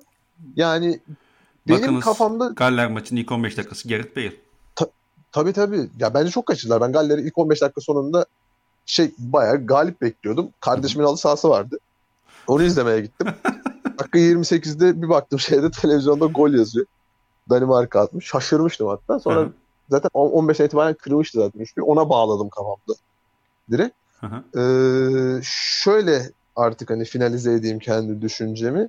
Ben Çekya'nın önde olduğunu düşünüyorum. Danimarka'nın overrated olduğunu düşünüyorum genel manada turnuva çerçevesinde. Çünkü acayip bence övgü alıyorlar. Hani sanki Finlandiya'dan Finlandiya yenilmemiş, Danimarka Belçika'ya tam kafa tutmuş okey ama hani sonuç itibariyle ona da 1-0'dan maç vermemiş. Ee, turnuvanın son maçında artık felaket bir Rusya'ya 70'te falan anca açı sonuç almamış gibi bir övgü var bence şu anda. Yani o övgünün neden Yani- olduğunu anlamak zor değil tabii de. Ya genel anlamda övgü şey üzerinden geliyor. Mehle üzerinden geliyor. An- Yani yok anlayabiliyorum. abi, Eriksen gibi bir olay yaşamışsın yani. Hani o yüzden bir olanı Evet, üç evet. göstermelerini anlıyorum tabii ben.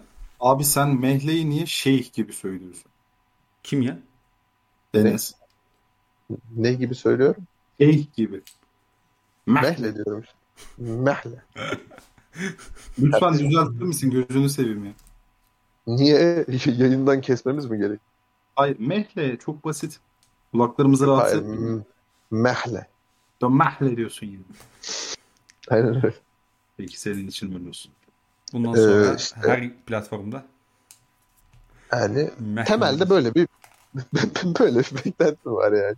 Ben Danimarka'nın dediğim gibi overrated olduğunu ben özellikle Westergaard'ın çok overrated bir stoper olduğunu düşünüyorum. Arhan katılır mı bilmiyorum. Belki Arhan'la kafa kafaya geliriz bu konuda. Hani Eyvah, Premier Lig takibi itibariyle çünkü Westergaard ya çok sevilen ya overrated görülen stoperlerden birisi yani standardı standart diye nitelendiren görmedim ben çünkü. Hani bir bakmışsın Liverpool'a yazan var çok iyi stoper falan. Bir taraftan benim gibi diyenler de çok çıkıyor. Ondan dolayı hani genel manada o savunma hattının en zayıf karnı olarak orayı görüyorum yani. Sol stoperini rahatlıkla kötü diye adlandırabilirim. Evet Arhan sana söz hakkı doğdu abi. Westergaard overrated mı? Sergard e, Atınç 2.0'dır. Ya ben biz bu adamla boş boşuna program yapmıyoruz. Bu arada Atık iyi stoper falan diyormuşum ben de. Neyse. Yani ben abi zaten o kadar uzun stoperlerin ayak e, şey e, zihin koordinasyonu çok zor.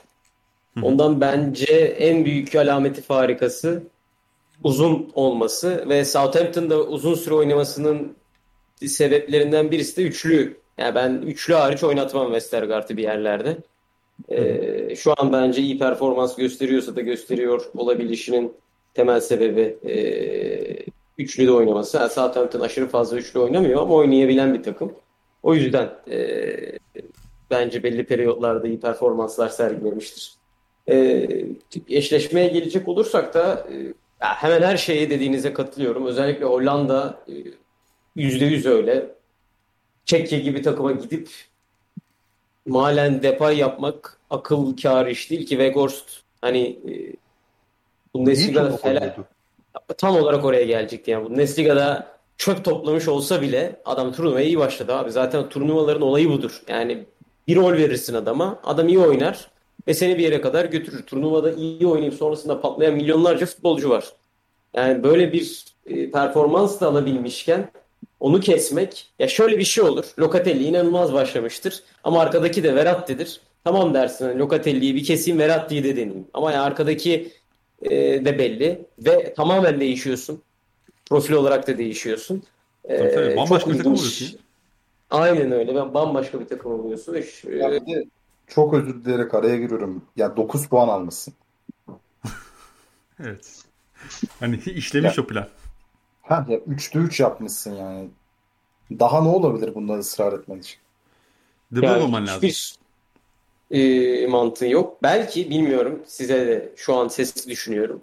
E, şey olmuş olabilir mi? Ya bu adam 9 puan aldı ama hani çok bir şey yok. Bu da demiştir ki belki de burada e, ben işte böyle bir taktiksel bir şey yapayım.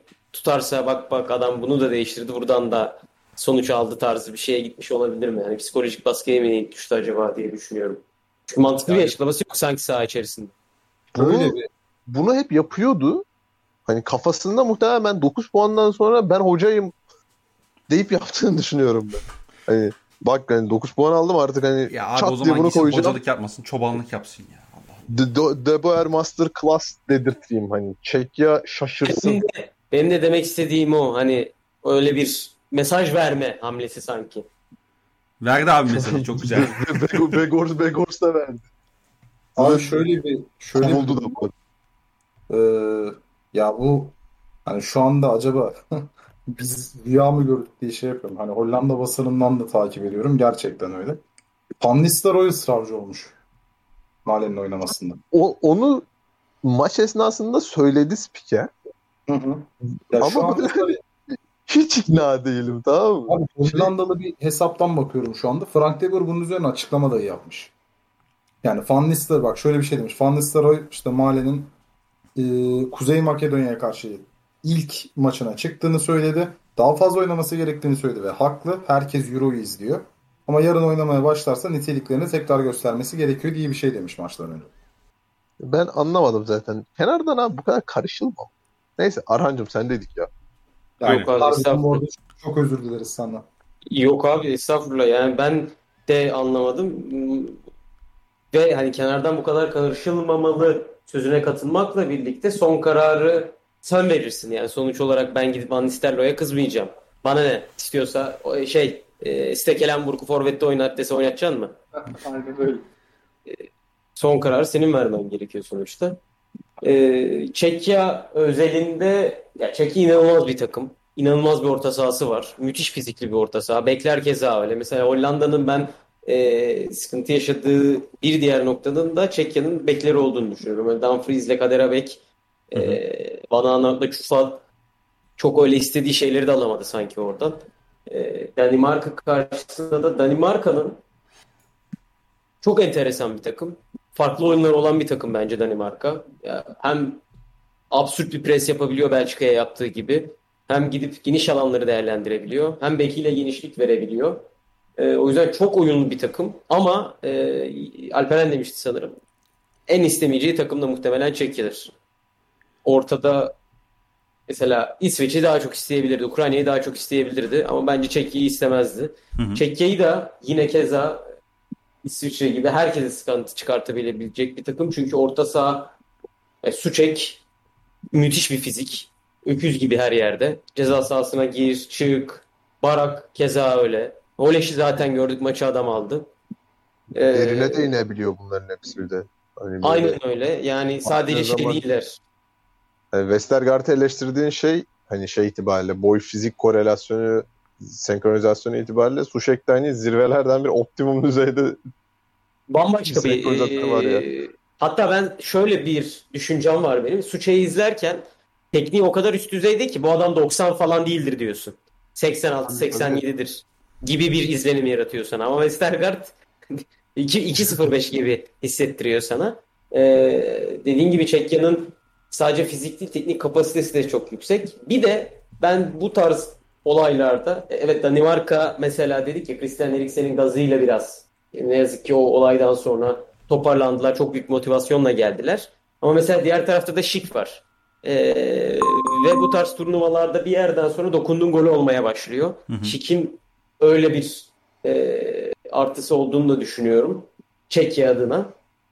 Bakalım ya ben oldukça ortada bir maç gibi görüyorum. Ben de 55'e 45 Danimarka diyeceğim ama e, bu böyle 20-25 gibi bu maç sanki anlaşılır ne olacağı, kimin neler yapacağını daha iyi anlayabilirsin. Çünkü Çek hiç kolay yenilebilen bir takım değil bence. E, Danimarka'da her ne kadar çok fazla oyuna sahip olsa da Çekya'ya karşı gel... Ha, söyle abi. Abi Çeklerle ilgili aslında temel endişe şu ya. Bence Çekler turnuvaya şey takım olarak gelmediler. Şuraya kadar da gelmediler. Topu bırakıp topun arkasında çok iyi savunma yapıp muhteşem geçiş oynayan bir takım haline gelmediler. İlginç bir biçimde Hollanda'yı dahi ellerindeki topu bırakmaya zorlayarak buralara geldiler. Bence çok garip bir takım o açıdan. Yani bunun aslında şey maçında problem çıkartabilmesini bekliyorum. Danimarka maçında. Normalde çünkü bu takım derinde bekleyip ileriye geçmeye kalkışsa çok çok daha hani e, nasıl diyeyim bu kuzey takımı gibi görmemize vesile olabilecek bir takımdı aslında. Tabii tabii, tabii kesinlikle. Ama işte Ama, İsveç değil bu takım. Aynen. Bu takım değişik bir şekilde topa da hakim olmak üzerine de geliyor. Garip bir şeyleri var yani o konuda yapıları var. Ben ya takdir de ediyorum ama bu bir noktadan sonra yani haddini aşmaya da gider mi? Yani böyle de bir ihtimal var çünkü. Ne Abi, olacağını göreceğiz diyeyim. Bu takımı e, anlatmak için benim Şenol Güneş'in Şampiyonlar gibi Beşiktaş için şu an bu yayında tabir edemediğim bir oyun tarzı vardı. sahaya çıkıp, sahaya çıkıp ya yenilmeyecek bu takım. Muhtemelen de yenecek e, havası var Çekya'da. Ya şu an bu podcast'te söyleyebilecek şekilde söylüyorum. Hani oyunu öldürme. Ama hani daha önceden dinleyenler biliyor. Yani ne ara 85 ee... olduk? Gibi. Shakhtar Lucescu'su. Efendim? Shakhtar, e, Lucescu'nun Shakhtar diyorum. Gibi. Haftada 80'de bir bakmışsın 1-0. Güle güle. tabii tabii. tabii. Kapat. Lucescu'nun herhangi bir takımı diyorum abi. yani e, yani bu takım gerçekten rakibinin temposunu hiçbir zaman yakalamamasına vesile olabilen rakip yani mesela bu takımın kaybettiği tek rakip İngiltere. İngiltere'nin öyle bir derdi yoktu gibi bir örnek vereyim yani. İngiltere'nin hiçbir zaman e, turnuvanın başından beri, buraya geldiğinden beri ya ben kendi oyunumu oynayayım, kendi e, tempomu yakalayayım, işte üretkenliğimi belli seviyede tutayım derdi yoktu ama bu derde sahip olan bütün takımları kendi rayına çekebiliyor Çekler. Yani Napoli karşısında, iç sağ Napoli karşısındaki Beşiktaş tarzı bir takım bu. Her şeyde bu arada Napoli maçlarıyla örneklendiriyorum ama her şeyde uyuyor abi. Her şey her şeye mi uyar bir maç? Hepsine uyuyor. İşte öyle bu teknik adammış Şenol Güneş. evet hakikaten öyleydi. Öyleydi. Yani bu turnuva sağ olsun tüm inandığım değerleri sorgulattı beni. Yani e, ben tabii ki sizin söylediklerinize katılıyorum. Sadece Vaçlik'in bu maçta bir böyle imza atacağını düşünüyorum ben. Olumsuz yönde takım için. Artık boşa mı çıkar topu çok yani yumurtlar mı ne yapar bilmiyorum ama Vaçlik'ten ben bir hediye gol bekliyorum Danimarka için. Diyor Yalnız ve... Danimarka o kadar uzun takım olmasına rağmen hiç duran top te- tehdidinde bulunmadı. Ben hiç hissetmedim yani rahatsızlık vermedi. Yani yani... Danimarka duran top tutarken baktığında 3 tane kule stoperi var. Kjaer var. Kristiansen aslında işte hani aklıma gelmedi şimdi. Westergaard var. hani bu üçünün olduğu takım belli ölçüde duran top tehdidi koyabilmeliyken bu takım hiç tehdit etmiyor. Hiç. Abi neden biliyor musun? Söyleyeyim. Strigar kornerleri ayağını yatırarak ip gibi kullanmaya çalışıyor. Yani diyor ki biz diyor en az 6-7 eşleşmede rakipten daha uzunuz. O zaman neden ayaklarını atmayayım diyor ve böyle bir sonuç doğuyor. Çok yani kendimi kendimi hakikaten böyle şakalara gülerken her zaman şey gibi hissediyorum. Böyle futbol futbol nerdler oluyor ya. Hani ineği diyebileceğin tipte. Böyle şakalara güldükçe. Hazreti Sergen Napoli Yalçın mesela. Abi. Aynen. Nap- Napoli maçında şöyle olmuştu. Bir şaka çıkardı. Futbolla, futbolla ilgilenen, futbolla ilgilenen insanın şakaları kötü olur her zaman. Harbiden şaka... ya. Felaket, felaket insanlarız. Şaka da kötü olur. Güldüğü şaka da kötü. Yani şu ta, sporla ilgilenen genel olarak. Mesela bir şey bir şey ha ha Kawhi Leonard gibi ha ha ha falan. Yani böyle. mesela o yüzden benim şakalarım hep gülüyorsunuz. evet yani biz kötü şaka seviyoruz. Arhan mesela hiç tepki vermiyor. Arhan sanırım o kadar da futbolu seven bir insan değil. O yüzden Abi estağfurullah. Ben benim en sevdiğim şey kötü şakadır. O zaman yayından sonra seninle bir gömelim. Sen zaten hala zorluyorsun. Bu arada e, Nistelrooy'un 45. yaş günüymüş bugün. He, do- doğum günü hediyesi vermiş Frank'ta var hocam. O zaman bizi de dinliyordur kendisine selam olsun. Oğlum dinledi zaten lan. Biz zaten en büyük eleştirimiz ona karşı turnuvanın ta en başında yaptığımız o tek yayında benim finallerimin öncesinde. Hı hı. Şeydi yani. Bu takımı artık Vegors'ta oynattı. ya Günto Direkt- hatırlatma o yayını. Çok özür dilerim. Van Nistelrooy. Yani bu takımın başarısı için yapman gereken tek şey vardı. Hiçbir şey yapmamak. Gerçekten bu takımın böyle bir başarısı için yapacağın tek iş bizim podcast'i dinlemek. Evet abi yani böyle bir sorumluluğum ve e, misyonum da yoktu. Yani sadece o telefonu açmayacaktım. Bu kadar basitti. İnanılır gibi değilsin gerçekten. Neyse olur böyle şeyler diyelim. Ve son çeyrek final eşleşmemize geçelim istiyorum ben müsaadenizle. Evet, Ee, iki favori takımım. Efendim? İki, iki çok sevdiğim takım çarpışacak. Peki bu favorilerden hangisini önde görüyorsun? Hadi bakalım. İngiltere, İngiltere alır ya hiç şeye gerek yok. Yani Öyle mi? Ukrayna turnuva başından beri en sevdiğim takım ama yok. Yani. Yok yani. Bu kadar da mı? Yok abi ne olacak ya. Abi şöyle söyleyeyim. Ukrayna Bu, bu kadar yorumlanmalı bu arada. Ukrayna İngiltere'nin üstüne gitse açamaz. Kendi üstüne çekmeye çalışsa çekemez. Çünkü İngiltere'nin öyle bir derdi yok. yani Ya, Hahu harici gol olma olasılığı yok. Evet, tabii. Yani İngiltere yani gerçekten aldım ver böyle kaleden kaleye aşırtma oyunu var. Öyle bir şey oynamaya çalışıyor. Yani olabildiğince kendi yarı sahamdan rakip yarı sahaya topu ulaş dediğim sonra geri çekileyim. 5 tane, 3 tane stoper, 2 tane bek, 2 tane ön stoper. e, e, Bir tane kanat bek. İleriye de bir saka atıyor falan. Yani müthiş bir takım gerçekten. Bu şey tweet'i vardı ya şu an tam olarak kimin attığını hatırlamıyorum. 7-3 oynuyorlar. Doğru böyle oynuyorlar.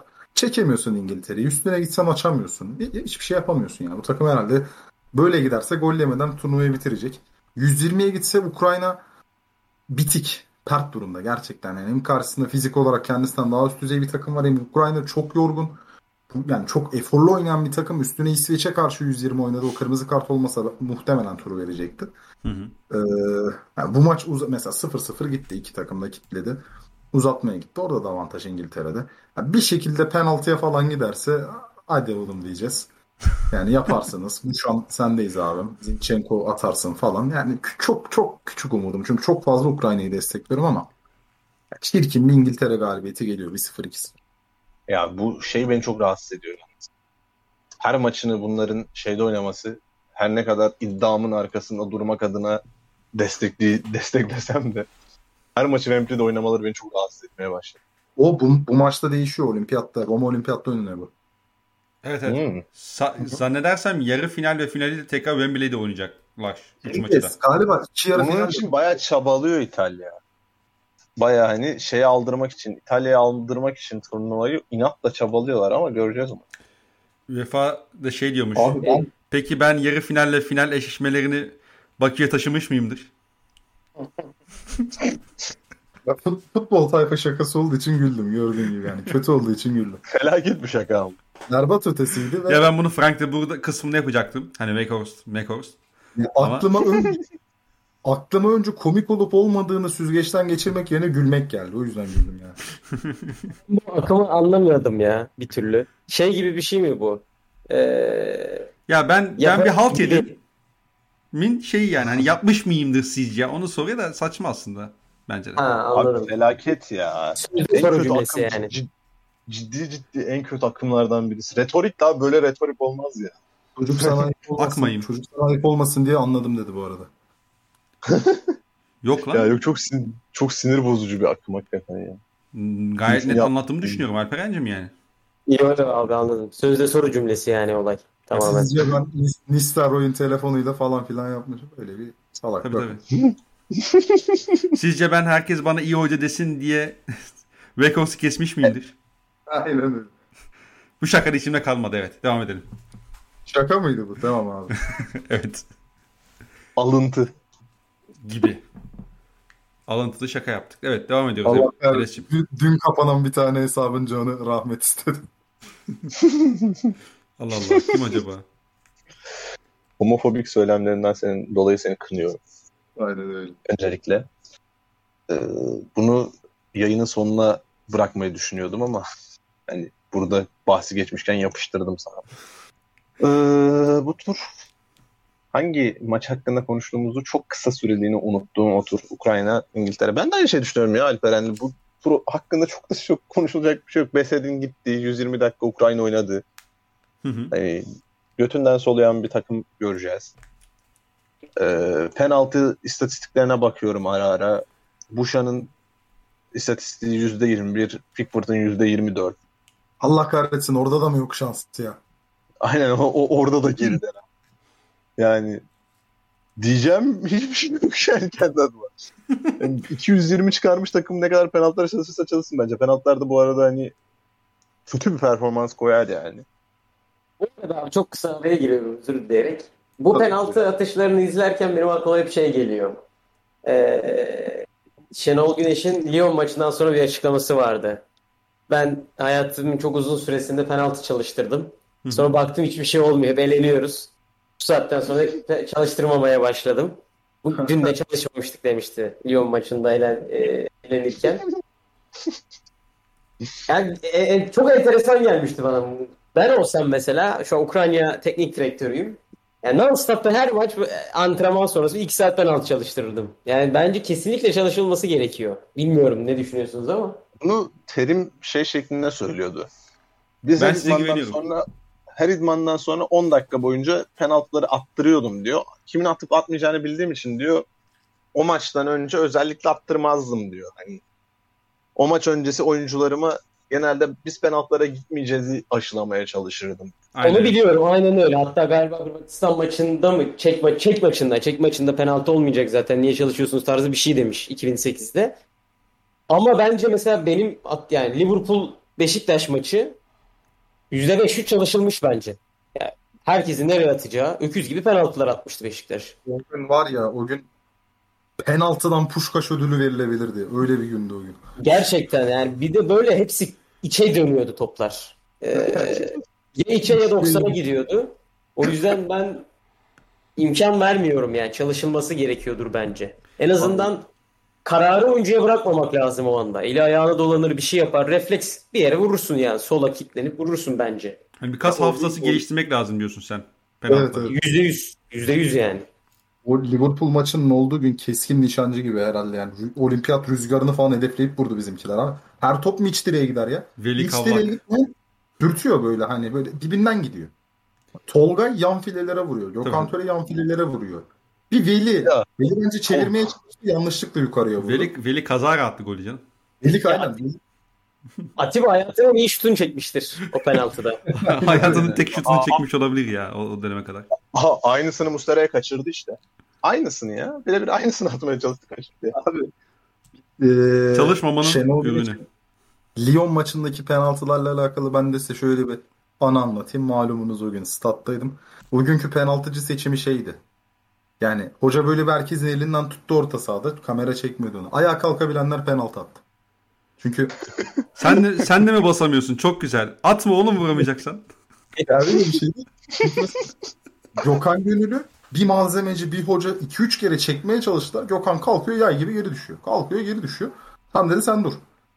Ondan sonra şeyi Zaten bu Ee, sebepten dolayı da Nazım'a kaybetmedi mi yer- yerini? ne abi? Doğru. Doğru. Ha dur cümle şu an oturdu. Aynen öyle doğru söylüyorsun. ee, Bek'te mesela şöyle bir Bek maçın son 3 Bek sonradan girmesi hemen adalesinde bir problem oldu. Ona dedi gidebiliyor mu? O böyle falan yaptı. İşte Tosic'le Mitrovic'e zaten çok fikrini sormadı. Hani iş oraya kalmaz diye umuyordu zannediyorum. Ki hani Necip önlerine koymalarından tahmin Necip ediyorum. Diye Şenol- penaltı atmıştı ya. Ama Şenol Güneş biraz herhalde şey refleksif düşünüyor o şeylerde. Sağ olsun iki penaltı atışlarında kaybetti Beşiktaş'ta. Teşekkürler kendisine. Diğeri Süper Kupa mı? Evet, Evet Galatasaray. Ya ben o kupayı o kadar önemsemedim ki dedim lan başka bir yerde bir kupayı mı kaldı? Ee, Bugün hoca da önemsemedi canım o maçı. Süper Kupa'ya şey gibi bakıyordu ya Şenol Güneş. 2000 ya atıyorum önceki sezon Hı hı. kim oynadıysa o oynayacak. Aynen Tabii, aynen. Ronaldo gelse oynatmıyordu zaten. Ben böyle Ya. prensipleri çok seviyorum bu arada ya. Böyle Nefret prensipler ediyorum. benim hoşuma gidiyor. Nefret Ben çok hoşlanıyorum. Saçma sapan prensipler bu. arada. Benim mesela e, Şenol Güneş'in Beşiktaş döneminde en çok hoşuma giden nokta bek değişikliği gibi değişikliklerdi. Biliyorsun ama işe de yarıyor. Beki alıyor mesela sol beke koyuyor falan. Tutuyordu ve hep de ne olacağını biliyordun. O çok hoşuma gidiyordu. Ee, bir kontrol edeyim dedim. Bak o günün 11'i. Arkadaşlar biraz yorayım sizi. Hangi maç? Tolga, Bek, Marcelo, Necip, Tošić Ha. varsın. Süper Kupa değil mi? Galatasaray maçı değil mi? Ha, Evet. Aslında. Tolgay, Oğuzhan, Kerim Olcay, Cenk. Yedek kulübesinde Sosa, Adriano, Quaresma, Rodolfo, Boyko, Ömer Şişmanoğlu ve Aras gülüyor burada. Boyko. Galatasaray'da da şöyle En iyi şaka bu arada. Bunu lütfen bir daha de. Joke of the night, Boyko. Şey gibi sağ altta çıkıyor. Driver of the day. Çok ilginç bir durum var. Eren derdi yok. Galatasaray transfer oluyor. 3 gün sonra falan 44'te giriyor oyuna Podolski atılmasın diye. Galatasaray'da tam tersi yani. Gel Aynen. oyna yapıyor. Yani zaten Kerim Frey'in oynamasından anlayabilirsin. Ö- önceki sezondaki oyuncuları oynatmak istediğini. Ama şey nasıldı? E, Kerim Frey'in bir Kadıköy derbisine şok bir şekilde oyunu başlaması. Abi canım. 16 Ya 17 o- miydi o? Aa, onda acayip bir şeyim vardı benim. 14-15'te Kerim Şener'i girdikten sonra manyak etmişti bu. Dembalı, Ozanlı böyle karşılıklı gollü bir şey vardı. O- yok Maç şey vardı, o. Onu- o. Bir dakika. Hangi- Hangi? 14-15. 14-15'te 14-15'te Beşiktaş'ın derbi golü yok yani. Aynen. Sturuplu atalım biraz. Yok yok Bursa maçı lan. Bir dur. Evet, çok özür dilerim. Doğru, o da Şener- derbi. Anlayacaktım. Ama- o da derbi. Şener- Şener'le Kerim eşleşmiş sonradan. Gir- Ha şey son Kerim dakika Şener'e- penaltı aldı falan. Tabii Evet, canım. Muhteşem top oynamıştı. Ben arkadaşlara böyle artistlik yaparken hep onu söylüyordum. Bak diyordum Kerim o yüzden Şener'i karşısına atmış. Bak hocam hoca. Ama 0-0'a bağladık işte. Aslında olanı söyleyeyim mi ben sana? Aslında olanı. Ya bugün Kerim Merim oynasın da bugün yeniliriz bir şey olmaz biz bunları geçeriz. Kiev'i yenek. Aslında bu. Ve tam tersi oldu yani. Fener Kadıköy'den çok iyi bir sonuçla dönüp Kiev'den 6 yemiş. Ya son dakikada Cenk çevirse alıyorduk maçı da neyse o artık üzerinden bilmem kaç yıl geçmiş bir muhabbet. Evet Abi Beş- son dakikada Cenk çevirse golü Gökhan Gönül atıyordu. Bir de olay. Yani, bir de işin öyle bir detayı var. Vallahi abi ben olsam koşar direkt dolarları alırdım tribüne fırlatırdım ya neyse. Neyse o konuya da artık şeye girmeye gerek yok. Allah hayatımın bir döneminde üstüme dolar fırlatılır. Ama gerçek dolar değil mi? Tabii. Üzerinde resminin olduğu değil yani. Mimar değil yani gerçek dolar. Arhan şimdi bu iki arkadaş tabii ki maçla alakalı çok fazla konuşmak istemediğinden dolayı biraz konuyu saptırdı. Senin eklemek istediklerin var mı abi bu maçta? Hani e, çok konuşacak bir şey yok dediler ama senin dikkat çekmek istediğin nokta veya noktalar varsa alayım. Sonra da yavaştan kapatalım. Benim de yok açıkçası söylemek gerekirse. Çünkü yani Harry Kane böyle oynarken bile İngiltere herkesin karşısına favori olarak çıkabiliyorsa Ukrayna'nın karşısına da favori olarak çıkabilir. Bu arada Harry Kane kötü yani Harry Kane'den dolayı söylemiyorum yani Harry Kane iğrenç oynadığı için değil yani bu rolde olmasına rağmen bu kadar muhafazakar bir İngiltere hala herkesin karşısına e, bu maçı ya yüzde en güçlü rakibe karşı yüzde 55 veriyorsak İngiltere'ye bu maçta da rahat bir şekilde İngiltere'nin e, geçeceğini düşünüyorum. Bu e, oyunu soğutma muhabbetine benzer bir takım var yine. Hı hı. Bir şekilde bunlar bir gol atıyor. Ondan sonra da zaten geçmiş olsun sana. Ben e, İskoçya maçı hariç de öyle çok büyük sıkıntılar yaşadıklarını düşünmüyorum. Hı hı. Ama bu oyun sıkıntılı bir oyun. Futbol bu. Bir tane tıklatmaya bakar. Sonrasında geçmiş olsun ama dediğim gibi ya böyle bir e, oyuncu rollerinde e, Rice Phillips'le e, böyle tutuculuğa rağmen bu takım hala favori ise hatta maç özelinde değil turnuva özelinde favori ise favori olmaya da devam edecek ve bence bu oyun yapısını finale kadar artık bozmayacak. Bunu bozmayacağını e, Almanya maçında da zaten gördük. E, öyle düşünüyorum. Yani İngiltere ağır favori. Çok kısa bir buraya şey yapabilir miyim? Tabii Yani dediğin her şeye katılıyorum ekleme. Abi ben İngiltere İngiltere'nin şampiyon olmasını istemek ve tahmin etmekle birlikte İngiltere'nin bu şekilde alacağı şampiyonluğun çok fazla övülecektir. Belki ben de öveceğim bilmiyorum. Ama hani bu şekilde alacağı şampiyonluğun aslında Southgate'e çok fazla böyle e, hani olumlu bakmama yarayacağını söyleyemem. Çünkü bu kadro her şeyi yapabilecek. Yani bu kadro çatır çatır oynayarak da kazanabilecek bir kadro. Ya abi Döşam Döşam'la alakalı düşüncen düşün, değişti mi mesela 2018'den sonra?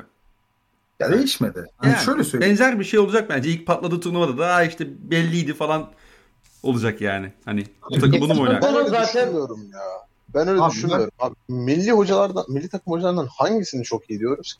Turnuva kazandıkları senaryoların çoğunda da iyi hoca olarak anılmıyor hiç. Hani şu an düşünüyorum. Ya 2014'te Löw, hayır kardeşim.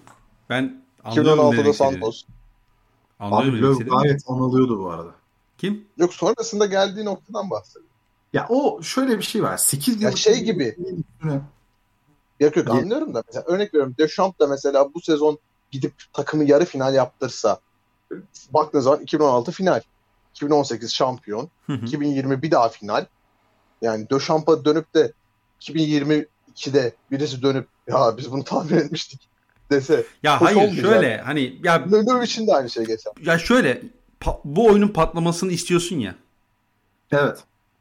Abi istemeyin. yani Sana ne oğlum? Sana, Sana ne ya? kardeşim isteyeceğiz Allah Allah. Seyretme lan. Benim- Neyse. Be- Benim Fernando Santos'uma da aynı eleştiriler yapılıyor. Fernando Santos hocamı da yanındayız. 2004'te Yunanistan'ın yardımcı hocalarından biriydi. Gitti Portekizlerinden aldı kupayı. 2016'da gitti Döşamp'ın elinden aldı kupayı. 2019'da da gitti Uluslar Ligi'ni aldı. Allah başarılarını daim etsin hocamın. Ama bu takım harbiden ön tarafta oynadığı zaman oynuyormuş. Bayağı da iyi oynuyormuş. Bak bunu ben demiştim abi patladı bir yerde falan. Ya mesela bak, bak 2016 Portekiz'i bu kadar böyle hani üretim sınırsızlığı vaat eden bir kadro değildi nihayetinde. Ona bir nebze saygı duyabilirsin ama bu senenin Portekiz'i öyleydi. Bu Hı hı. senenin Portekiz'inden onu bekliyorum. Ve İngiltere de öyle bir takım. Ya İngiltere çok üretken 11'inde dahi aslında savunma zafiyetini minimuma indirebilecek bir takım. Öyle bir kadrosu var. Fizik olarak da çok üstün kalıyor birçok takıma karşı. Abi Hani bir de o şu var. Çok kısa. Tamam da abi şey değil mi? Bir dakika bir Adam dakika. abi- Çok kısa bir saniye. Bir saniye. Dur kanka. dur lan. Tamam. Adam penaltı dur lan diyeceğim durdun. Penaltılarını hazırlanıyor, savunmasını hazırlanıyor. Hı. Yani gerek yok ki açmaya, gerek yok ki o riski almaya. Abi ben izleyici değilim abi. bir- Ben izleyici olarak bunu istiyorum yani. Görmediğim Bir zaman da üzülüyorum. Üzüldüğüm zaman da tepki göstermek istiyorum hala kaybettiği zaman. Al ne oldu diye isim bir- geliyor yani. Fransa Senin öyle milli takımın mı yahu? Senin milli yahu. Günçlik biz burada gerekli Yahu. bir tartışma Ya hala anlamadı hala ısrar ediyor. Bana değil Abi lan. bizim tartıştığımız şey gereklilik, mecburiyet, değil ya. Ben, ben diyorum ki şampiyon olurlarsa ya şampiyon olmuş zaten. Demek ki adam yapması gerekeni yapmış. Hani artık bu saatten sonra benim bu adamın başarısını sorgulamama lüzum yok. Ben sadece diyorum ki ya bu takım bu yolu çok farklı şekilde de kat edebilir ve yine şampiyonluk adayı olabilirdi. Ve Yok yok bence ben senin demek istediğini anlıyorum bu Biz arada. o yolları Özür görmediğimiz için biraz canımız sıkılıyor, üzülüyoruz yani aslında. O potansiyel Evet, var bize göre. Evet, evet, şunu da söyleyeyim. Ben mesela bunu o kadar güvenli görmüyorum. Çünkü Hı hı. ya bu takım İskoçya maçında da Almanya maçında da geri düşmenin veya işte Almanya maçında beraberlikte yakalanmanın kıyısına geldi. Burun buruna geldi. Çizgiden çıkan toplar, Müller'in karşı karşıya kaçırdı. Yani bunu yaparken de aslında hani tamam az da olsa buluyorsun ama veriyorsun da. Yani yarın Yok, golü yediğin zaman çıkaramayacaksın bu düşünceyi. Yani şunda ben şunu söylüyorum aslında. Bu takımın bu oyunu oynayabileceğini düşünüyorsanız e, nasıl diyeyim 40'tan 45'te yani ilk yarıda yediği golden sonra oynayacaktır da. Hani o zaman da şunu göreceğiz yani 45 dakikada ne kadar üretip üretemediğini göreceğiz. Portekiz'in gördük mesela. Yani Portekiz gitti önde oynadı. iki tane direği vurdu. Bir tane Kurtuğa muhteşem top çıkardı. Bir tane işte Jota iyi vuramadı falan. Sen gittiler yani. Peki sana şöyle bir soru sorayım. Ya bana yetiyor en azından şey kısmı. Ya Tamam. Ben kendi açımdan değerlendiriyorum. Bana o hani oynamaları gerektiği ölçüde o riski aldıkları zaman yetiyor. Mesela şey o riski de almadı. Döşamp o riski de almadı. Bence Döşamp'ın asıl eleştirilmesi gereken konulardan birisi de o. Tamam, Şey sana- Şeydeyken 1-0'dayken o risklerin hiçbirini almadı. 2-0 olsaydı 5 tane yiyip gideceklerdi. Denk geldi penaltıda gittiler. Okey sana soru geliyor. Hı. 45'i bir 0 geride kapattı İngiltere. Hı hı. ikinci yarı oynaması lazım. Hani Portekiz örneğini verdim okey. Portekiz elendi bu arada. Hani nihayetinde He, evet evet tamam. yeme payını şey yaptık. Bu İngiltere için de geçerli olabilir. Üstüne bir de şu olabilir. İngiltere kendisini hiç böyle oynamaya göre dizayn etmediği için tamam üretici oyuncu da nasıl atacak ona göre bir şablon oluşturacak vesaire ama bu sefer buna alışkanlık göstermediği için arkadaki güvenliği de tamamen kaybedebilir. Aynı Fransa İsviçre maçında olduğu gibi bir penaltı olur, bir kontratak olur, bir açık alan ikiyi de yiyebilir ve bu sefer İngiltere'nin kaybettiği ilk 45 dakika ikinci yarıda telafi gücünü kazanması anlamına değil de o 45 dakika yüzünden elenmesi manasını da taşıyabilir. Çünkü İngiltere hiç oynamayı düşünmüyor. Yani oyunun belli bölümlerinde oynama, oynarsın. İngiltere'de bu hiç yok. Sesin mi gitti yoksa? İngiltere'de bu hiç yok dedim. Hı hı. Ya böyle bir durumda mesela o zaman da hani bu açıdan çok büyük eleştiri alması doğal değil mi bu adam? Ya bence eleştiri alınabilir ama bu tip yani şimdi şöyle söyleyeyim. Döşamp'ın 45'ten sonraki kısımda golü yeseler İsviçre maçında paket olup acayip eleştirilmesini anlarım. Acayip anlarım hani. Çok oturuyor çünkü kafama. O penaltı Ricardo Rodriguez vursa gol olsa anlarım. Çünkü yeterince risk almadı. Alması gerektiği riskleri de almadı. Üretime başladığı o 35'ten sonra Kimpembe'yi sol beke çekip üretime başladığı takımı da bozup tekrar üretkenlikten uzak riskler almaya başladı. Yani böyle hani 4-2-0 böyle 3-1 gibi hani riskler almaya başladı. O riskleri takdir etmiyorum. Ama örnek veriyorum. Southgate'in alacağı risk bu noktada şey olmaz. Çünkü elinde Kyle Walker olan takım her zaman şey yapabiliyor en azından. Diyor ki Walker sen geride kal. Stoperleri biz üçleyelim. Sağ tarafa şunu atalım, bunu atalım. Calvin Phillips'in oynamışlığı var Southgate. Şeyin takımın elinde her zaman Saka'yı falan ilk 11'de koymasının yegane sebebi bence bu. Ee, hani olası bir durumda o riskleri alabileceklerse de geriden o kadar şey vermek istemiyorlar. Zafiyet vermek istemiyorlar. Hani bunu sürdüğü sürece ben Southgate'den razıyım. Şu ana kadar şey maçı hariç, İskoçya maçı hariç. İskoçya maçında ne yaptığını hiçbir şekilde anlamadım. İskoçya maçı felaket kararlar verdi yani. Harry Kane'i çıkartıp Rashford'u en öne koymak falan yani. Bunlar izah olmayan şeyler. Ama bunları yapmadığı sürece iyi riskler alabiliyorsa ki bence alabiliyor. Bu kapasitesi var kendisinin. Ben razı olur. Devam ederim yani Southgate. Abi Aynen. durduk yere beni acayip gazladı. Bambaşka Ukraynalı oldum tekrar. İnşallah. İnşallah Yüce Rabbim. Duy Emre, sesimi. Kah- Emre İnşallah. Southgate Şevşenko'yu döndürür de görürsün sen de. geç Şevçenko'nun elini öper de böyle. Bu arada internette güzel Şevçenko içerikleri dolaşıyor. Kim yazdıysa ellerine sağlık tavsiye ederim. Ya her şeyin ortadasın artık bari ben yazdım da geç bir adam. Allah razı olsun yani taklidimi yapan kimse. Yalnız isimden Ya, sıkıntı Ara- çıkartabilirsin Arhan, mesela, tabii. Arhan mesela yayını terk etti. Tabii. Dinlemiyor. Abi çok net bir şekilde dinliyorum. Ellerine sağlık şimdi bu arada abi. Teşekkür ederim. Arhan arkada Türkçe pop açtı. Bize de tavsiye edersen mutlu olurum. Sizce Türkçe pop açmış mıyımdır? Bu işte bu. Budur be. Adaptasyon budur abi. Ah be. Peki Çocuk- harbiden açmış mısındır? Yok abi şöyle. Abi, son- son derece keyifli bir sohbet ortamından gelip geldiği hale bak ya. Gerçekten yani virüs, veba gibi insanlarız. Bu arada eee, yani çok anlatamadığımı düşünen Alperen'e de selamlarımı iletiyorum buradan kendisine. Adam şap diye anlamış abi işte. Bilmediği şakayı yaptı bence. bir risk aldı değil mi? Southgate biz senden bunları bekliyoruz abi. Bu tarz riskleri al işte. Peki beyler. 90 dakikayı devirdik. Ee, bence tadında bırakalım. Aran davetimizi kırmadığın için teşekkür ederim sana bir kez daha. Varsa yayınla alakalı son bir cümlen alayım. Sonra Alperen ve Enes'ten aldıktan sonra yayını kapatacağım. Abi İngiltere ile alakalı son şunu söyleyebilirim. Ee, üretim kesinlikle katılıyorum. Yani e, üretim göstermemek bence sıkıntılı bir şey. Çünkü rakip takım da bunu biliyor. Yani ben bir gol atarsam e, bana karşı üretmek zorunda olacaklar. E, çok göstermediler. Bunun bilincinde çıkıyorlar sahaya. E, o yüzden duran toplara etkili çalışıyorlar. Geçişlere çok etkili çalışıyorlar. E, bu sıkıntılı bir yapı. Bakalım ne olacak ama e, dediğim gibi yani buna rağmen eldeki bu havuza rağmen İngiltere bir şekilde geldi buraya kadar. Ve devamını getirir diye düşünüyorum. Bir de son olarak şunu söyleyeyim. Bu turnuva özelinde İngiltere, İtalya bahsettiğiniz stadyumlar muhabbeti bence net bir şekilde turnuvanın kaderini değiştirdi bu. E, Danimarka'nın evinde oynaması, e, yani Eriksen olayı hiç yaşanmasaydı keşke ama yine yaşanmasaydı da çok iddialılardı e, evlerinde oynadıkları için. Keza İngiltere öyle. E, bu çok çok sıkıntılı bir durum. Bence eğer bu devam edecekse asla etmemesi gereken bir e, turnuva atmosferi. Adamlar ama Covid'de bile devam ettirdi bunu. Eğer devam edecekse de bence bunu da yapmazlar da e, keşke böyle Makedonya'ya gitsek ev sahibi olarak. Ne bileyim işte Slovakya'ya gitsek ki sürpriz çıkma ihtimali artsa. Ama böyle zaten adamlar e, Allah gibi gidip bir desen İtalya maç veriyorsun, İspanya'ya maç veriyorsun.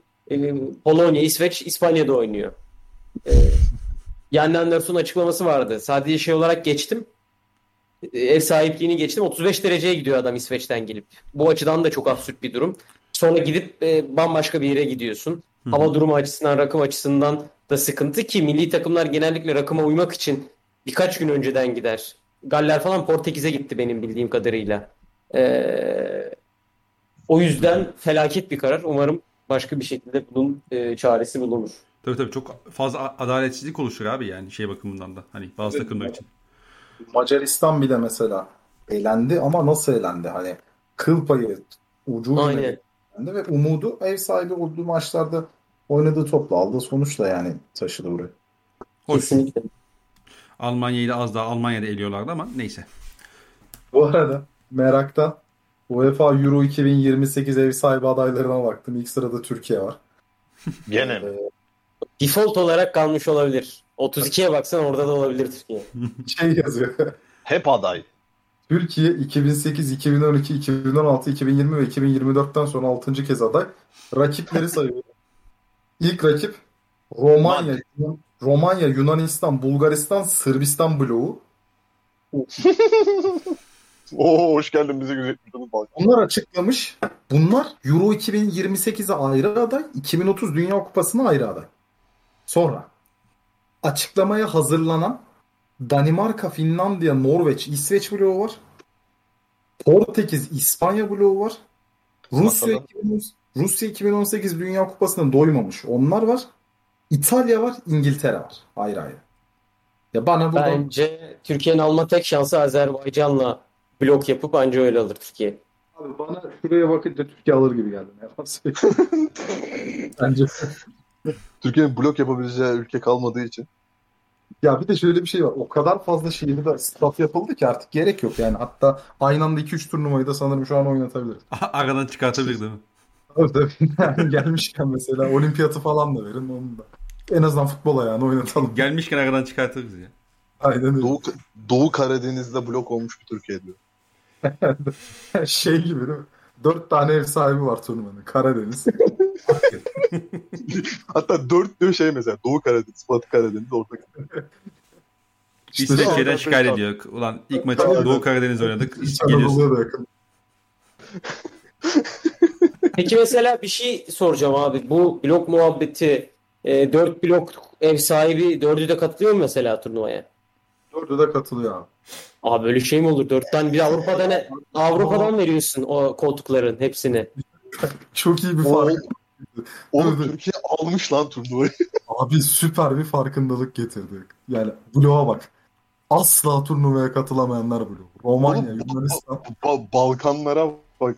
Direkt evet. Yugoslavya olarak alırsak okey. Romanya, Yunanistan, Bulgaristan, Sırbistan. Yani aralarında son iki senede Lüksemburg ya da Liechtenstein'ı puan kaybetmemiş hiçbir takım yok.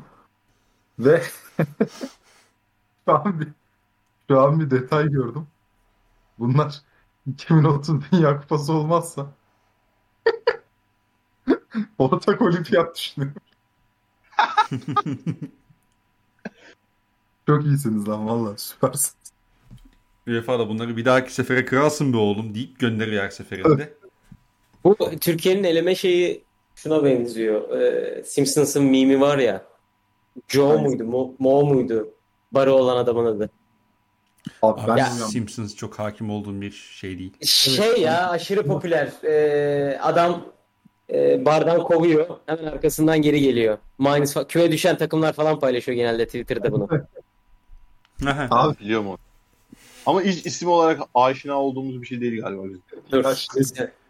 Aynen. Abi biz Beş daha çok e, küfürbaz haydu. Yerli. Yerli. Bizde parmaklar direkt şey oluyor. Hani aşağı dönüyor bizim. Tabii tabii. Yabancı olarak bir Ee, tek şeydi Office. Şey var mı? Burada fotoğraf atılıyor değil mi buraya? tabii evet, tabii. Aha. evet, evet. Tamam attım. Şu. Türkiye tam bu.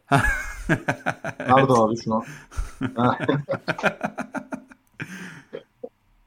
Neyse. Dolez niye taksit taksit güldün be?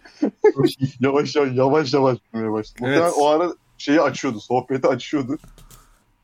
Evet Alperen'cim son yayınla Evet. alakalı cümleni alayım abi. Ondan sonra Enes'ten de o cümleyi aldıktan sonra yayını kapatıyorum ben. Ee, inşallah ilk podcast'te silersin. o çok kötü. yani e, en azından ilk 55 dakikasını. Küçük bir kısım ama. Hı Ee, çok teşekkür ederim. Ağzınıza sağlık. Arhancığım tekrar kişisel ricama verdiğin reaksiyondan dolayı çok teşekkür ederim. Ve ne demek? Adresi bekliyorum. Tabii tabii. Ee, Belçika'da. tekrardan çok sağ olun. Abi e, e, siz de yollayın adresi bu arada. Oraya da yollayalım. Abi bence ikisine de yok. Birine sor. Diğeri biraz zor olabilir. Abi di, di, diğerine değişe, değişerli Ee, abi, evet. devreye girmeye başlayacak. Ve o ka- kargo fiyatlarını Bardaktan yüksek bir kargo ödeyebiliriz. Ya şöyle bir fincan kahve yüzünden gümrük vergisi ödemeye hiç gerek yok. Yani evet. O yüzden- Tamam bir, bir fincan kahvenin 40 yıl katı vardır ama o kadar da değil. Aynen öyle. Ya, bir, bir, bir, bir, güm- bir bardak gümrük vergisi. ya onu kola jelibon almaya ikna etsen bu hediye kadar mutlu edersin bence. O Kesin. yüzden Yani onları yapmıyoruz artık da neyse kardeşim hadi kapatacağım podcast'i ya.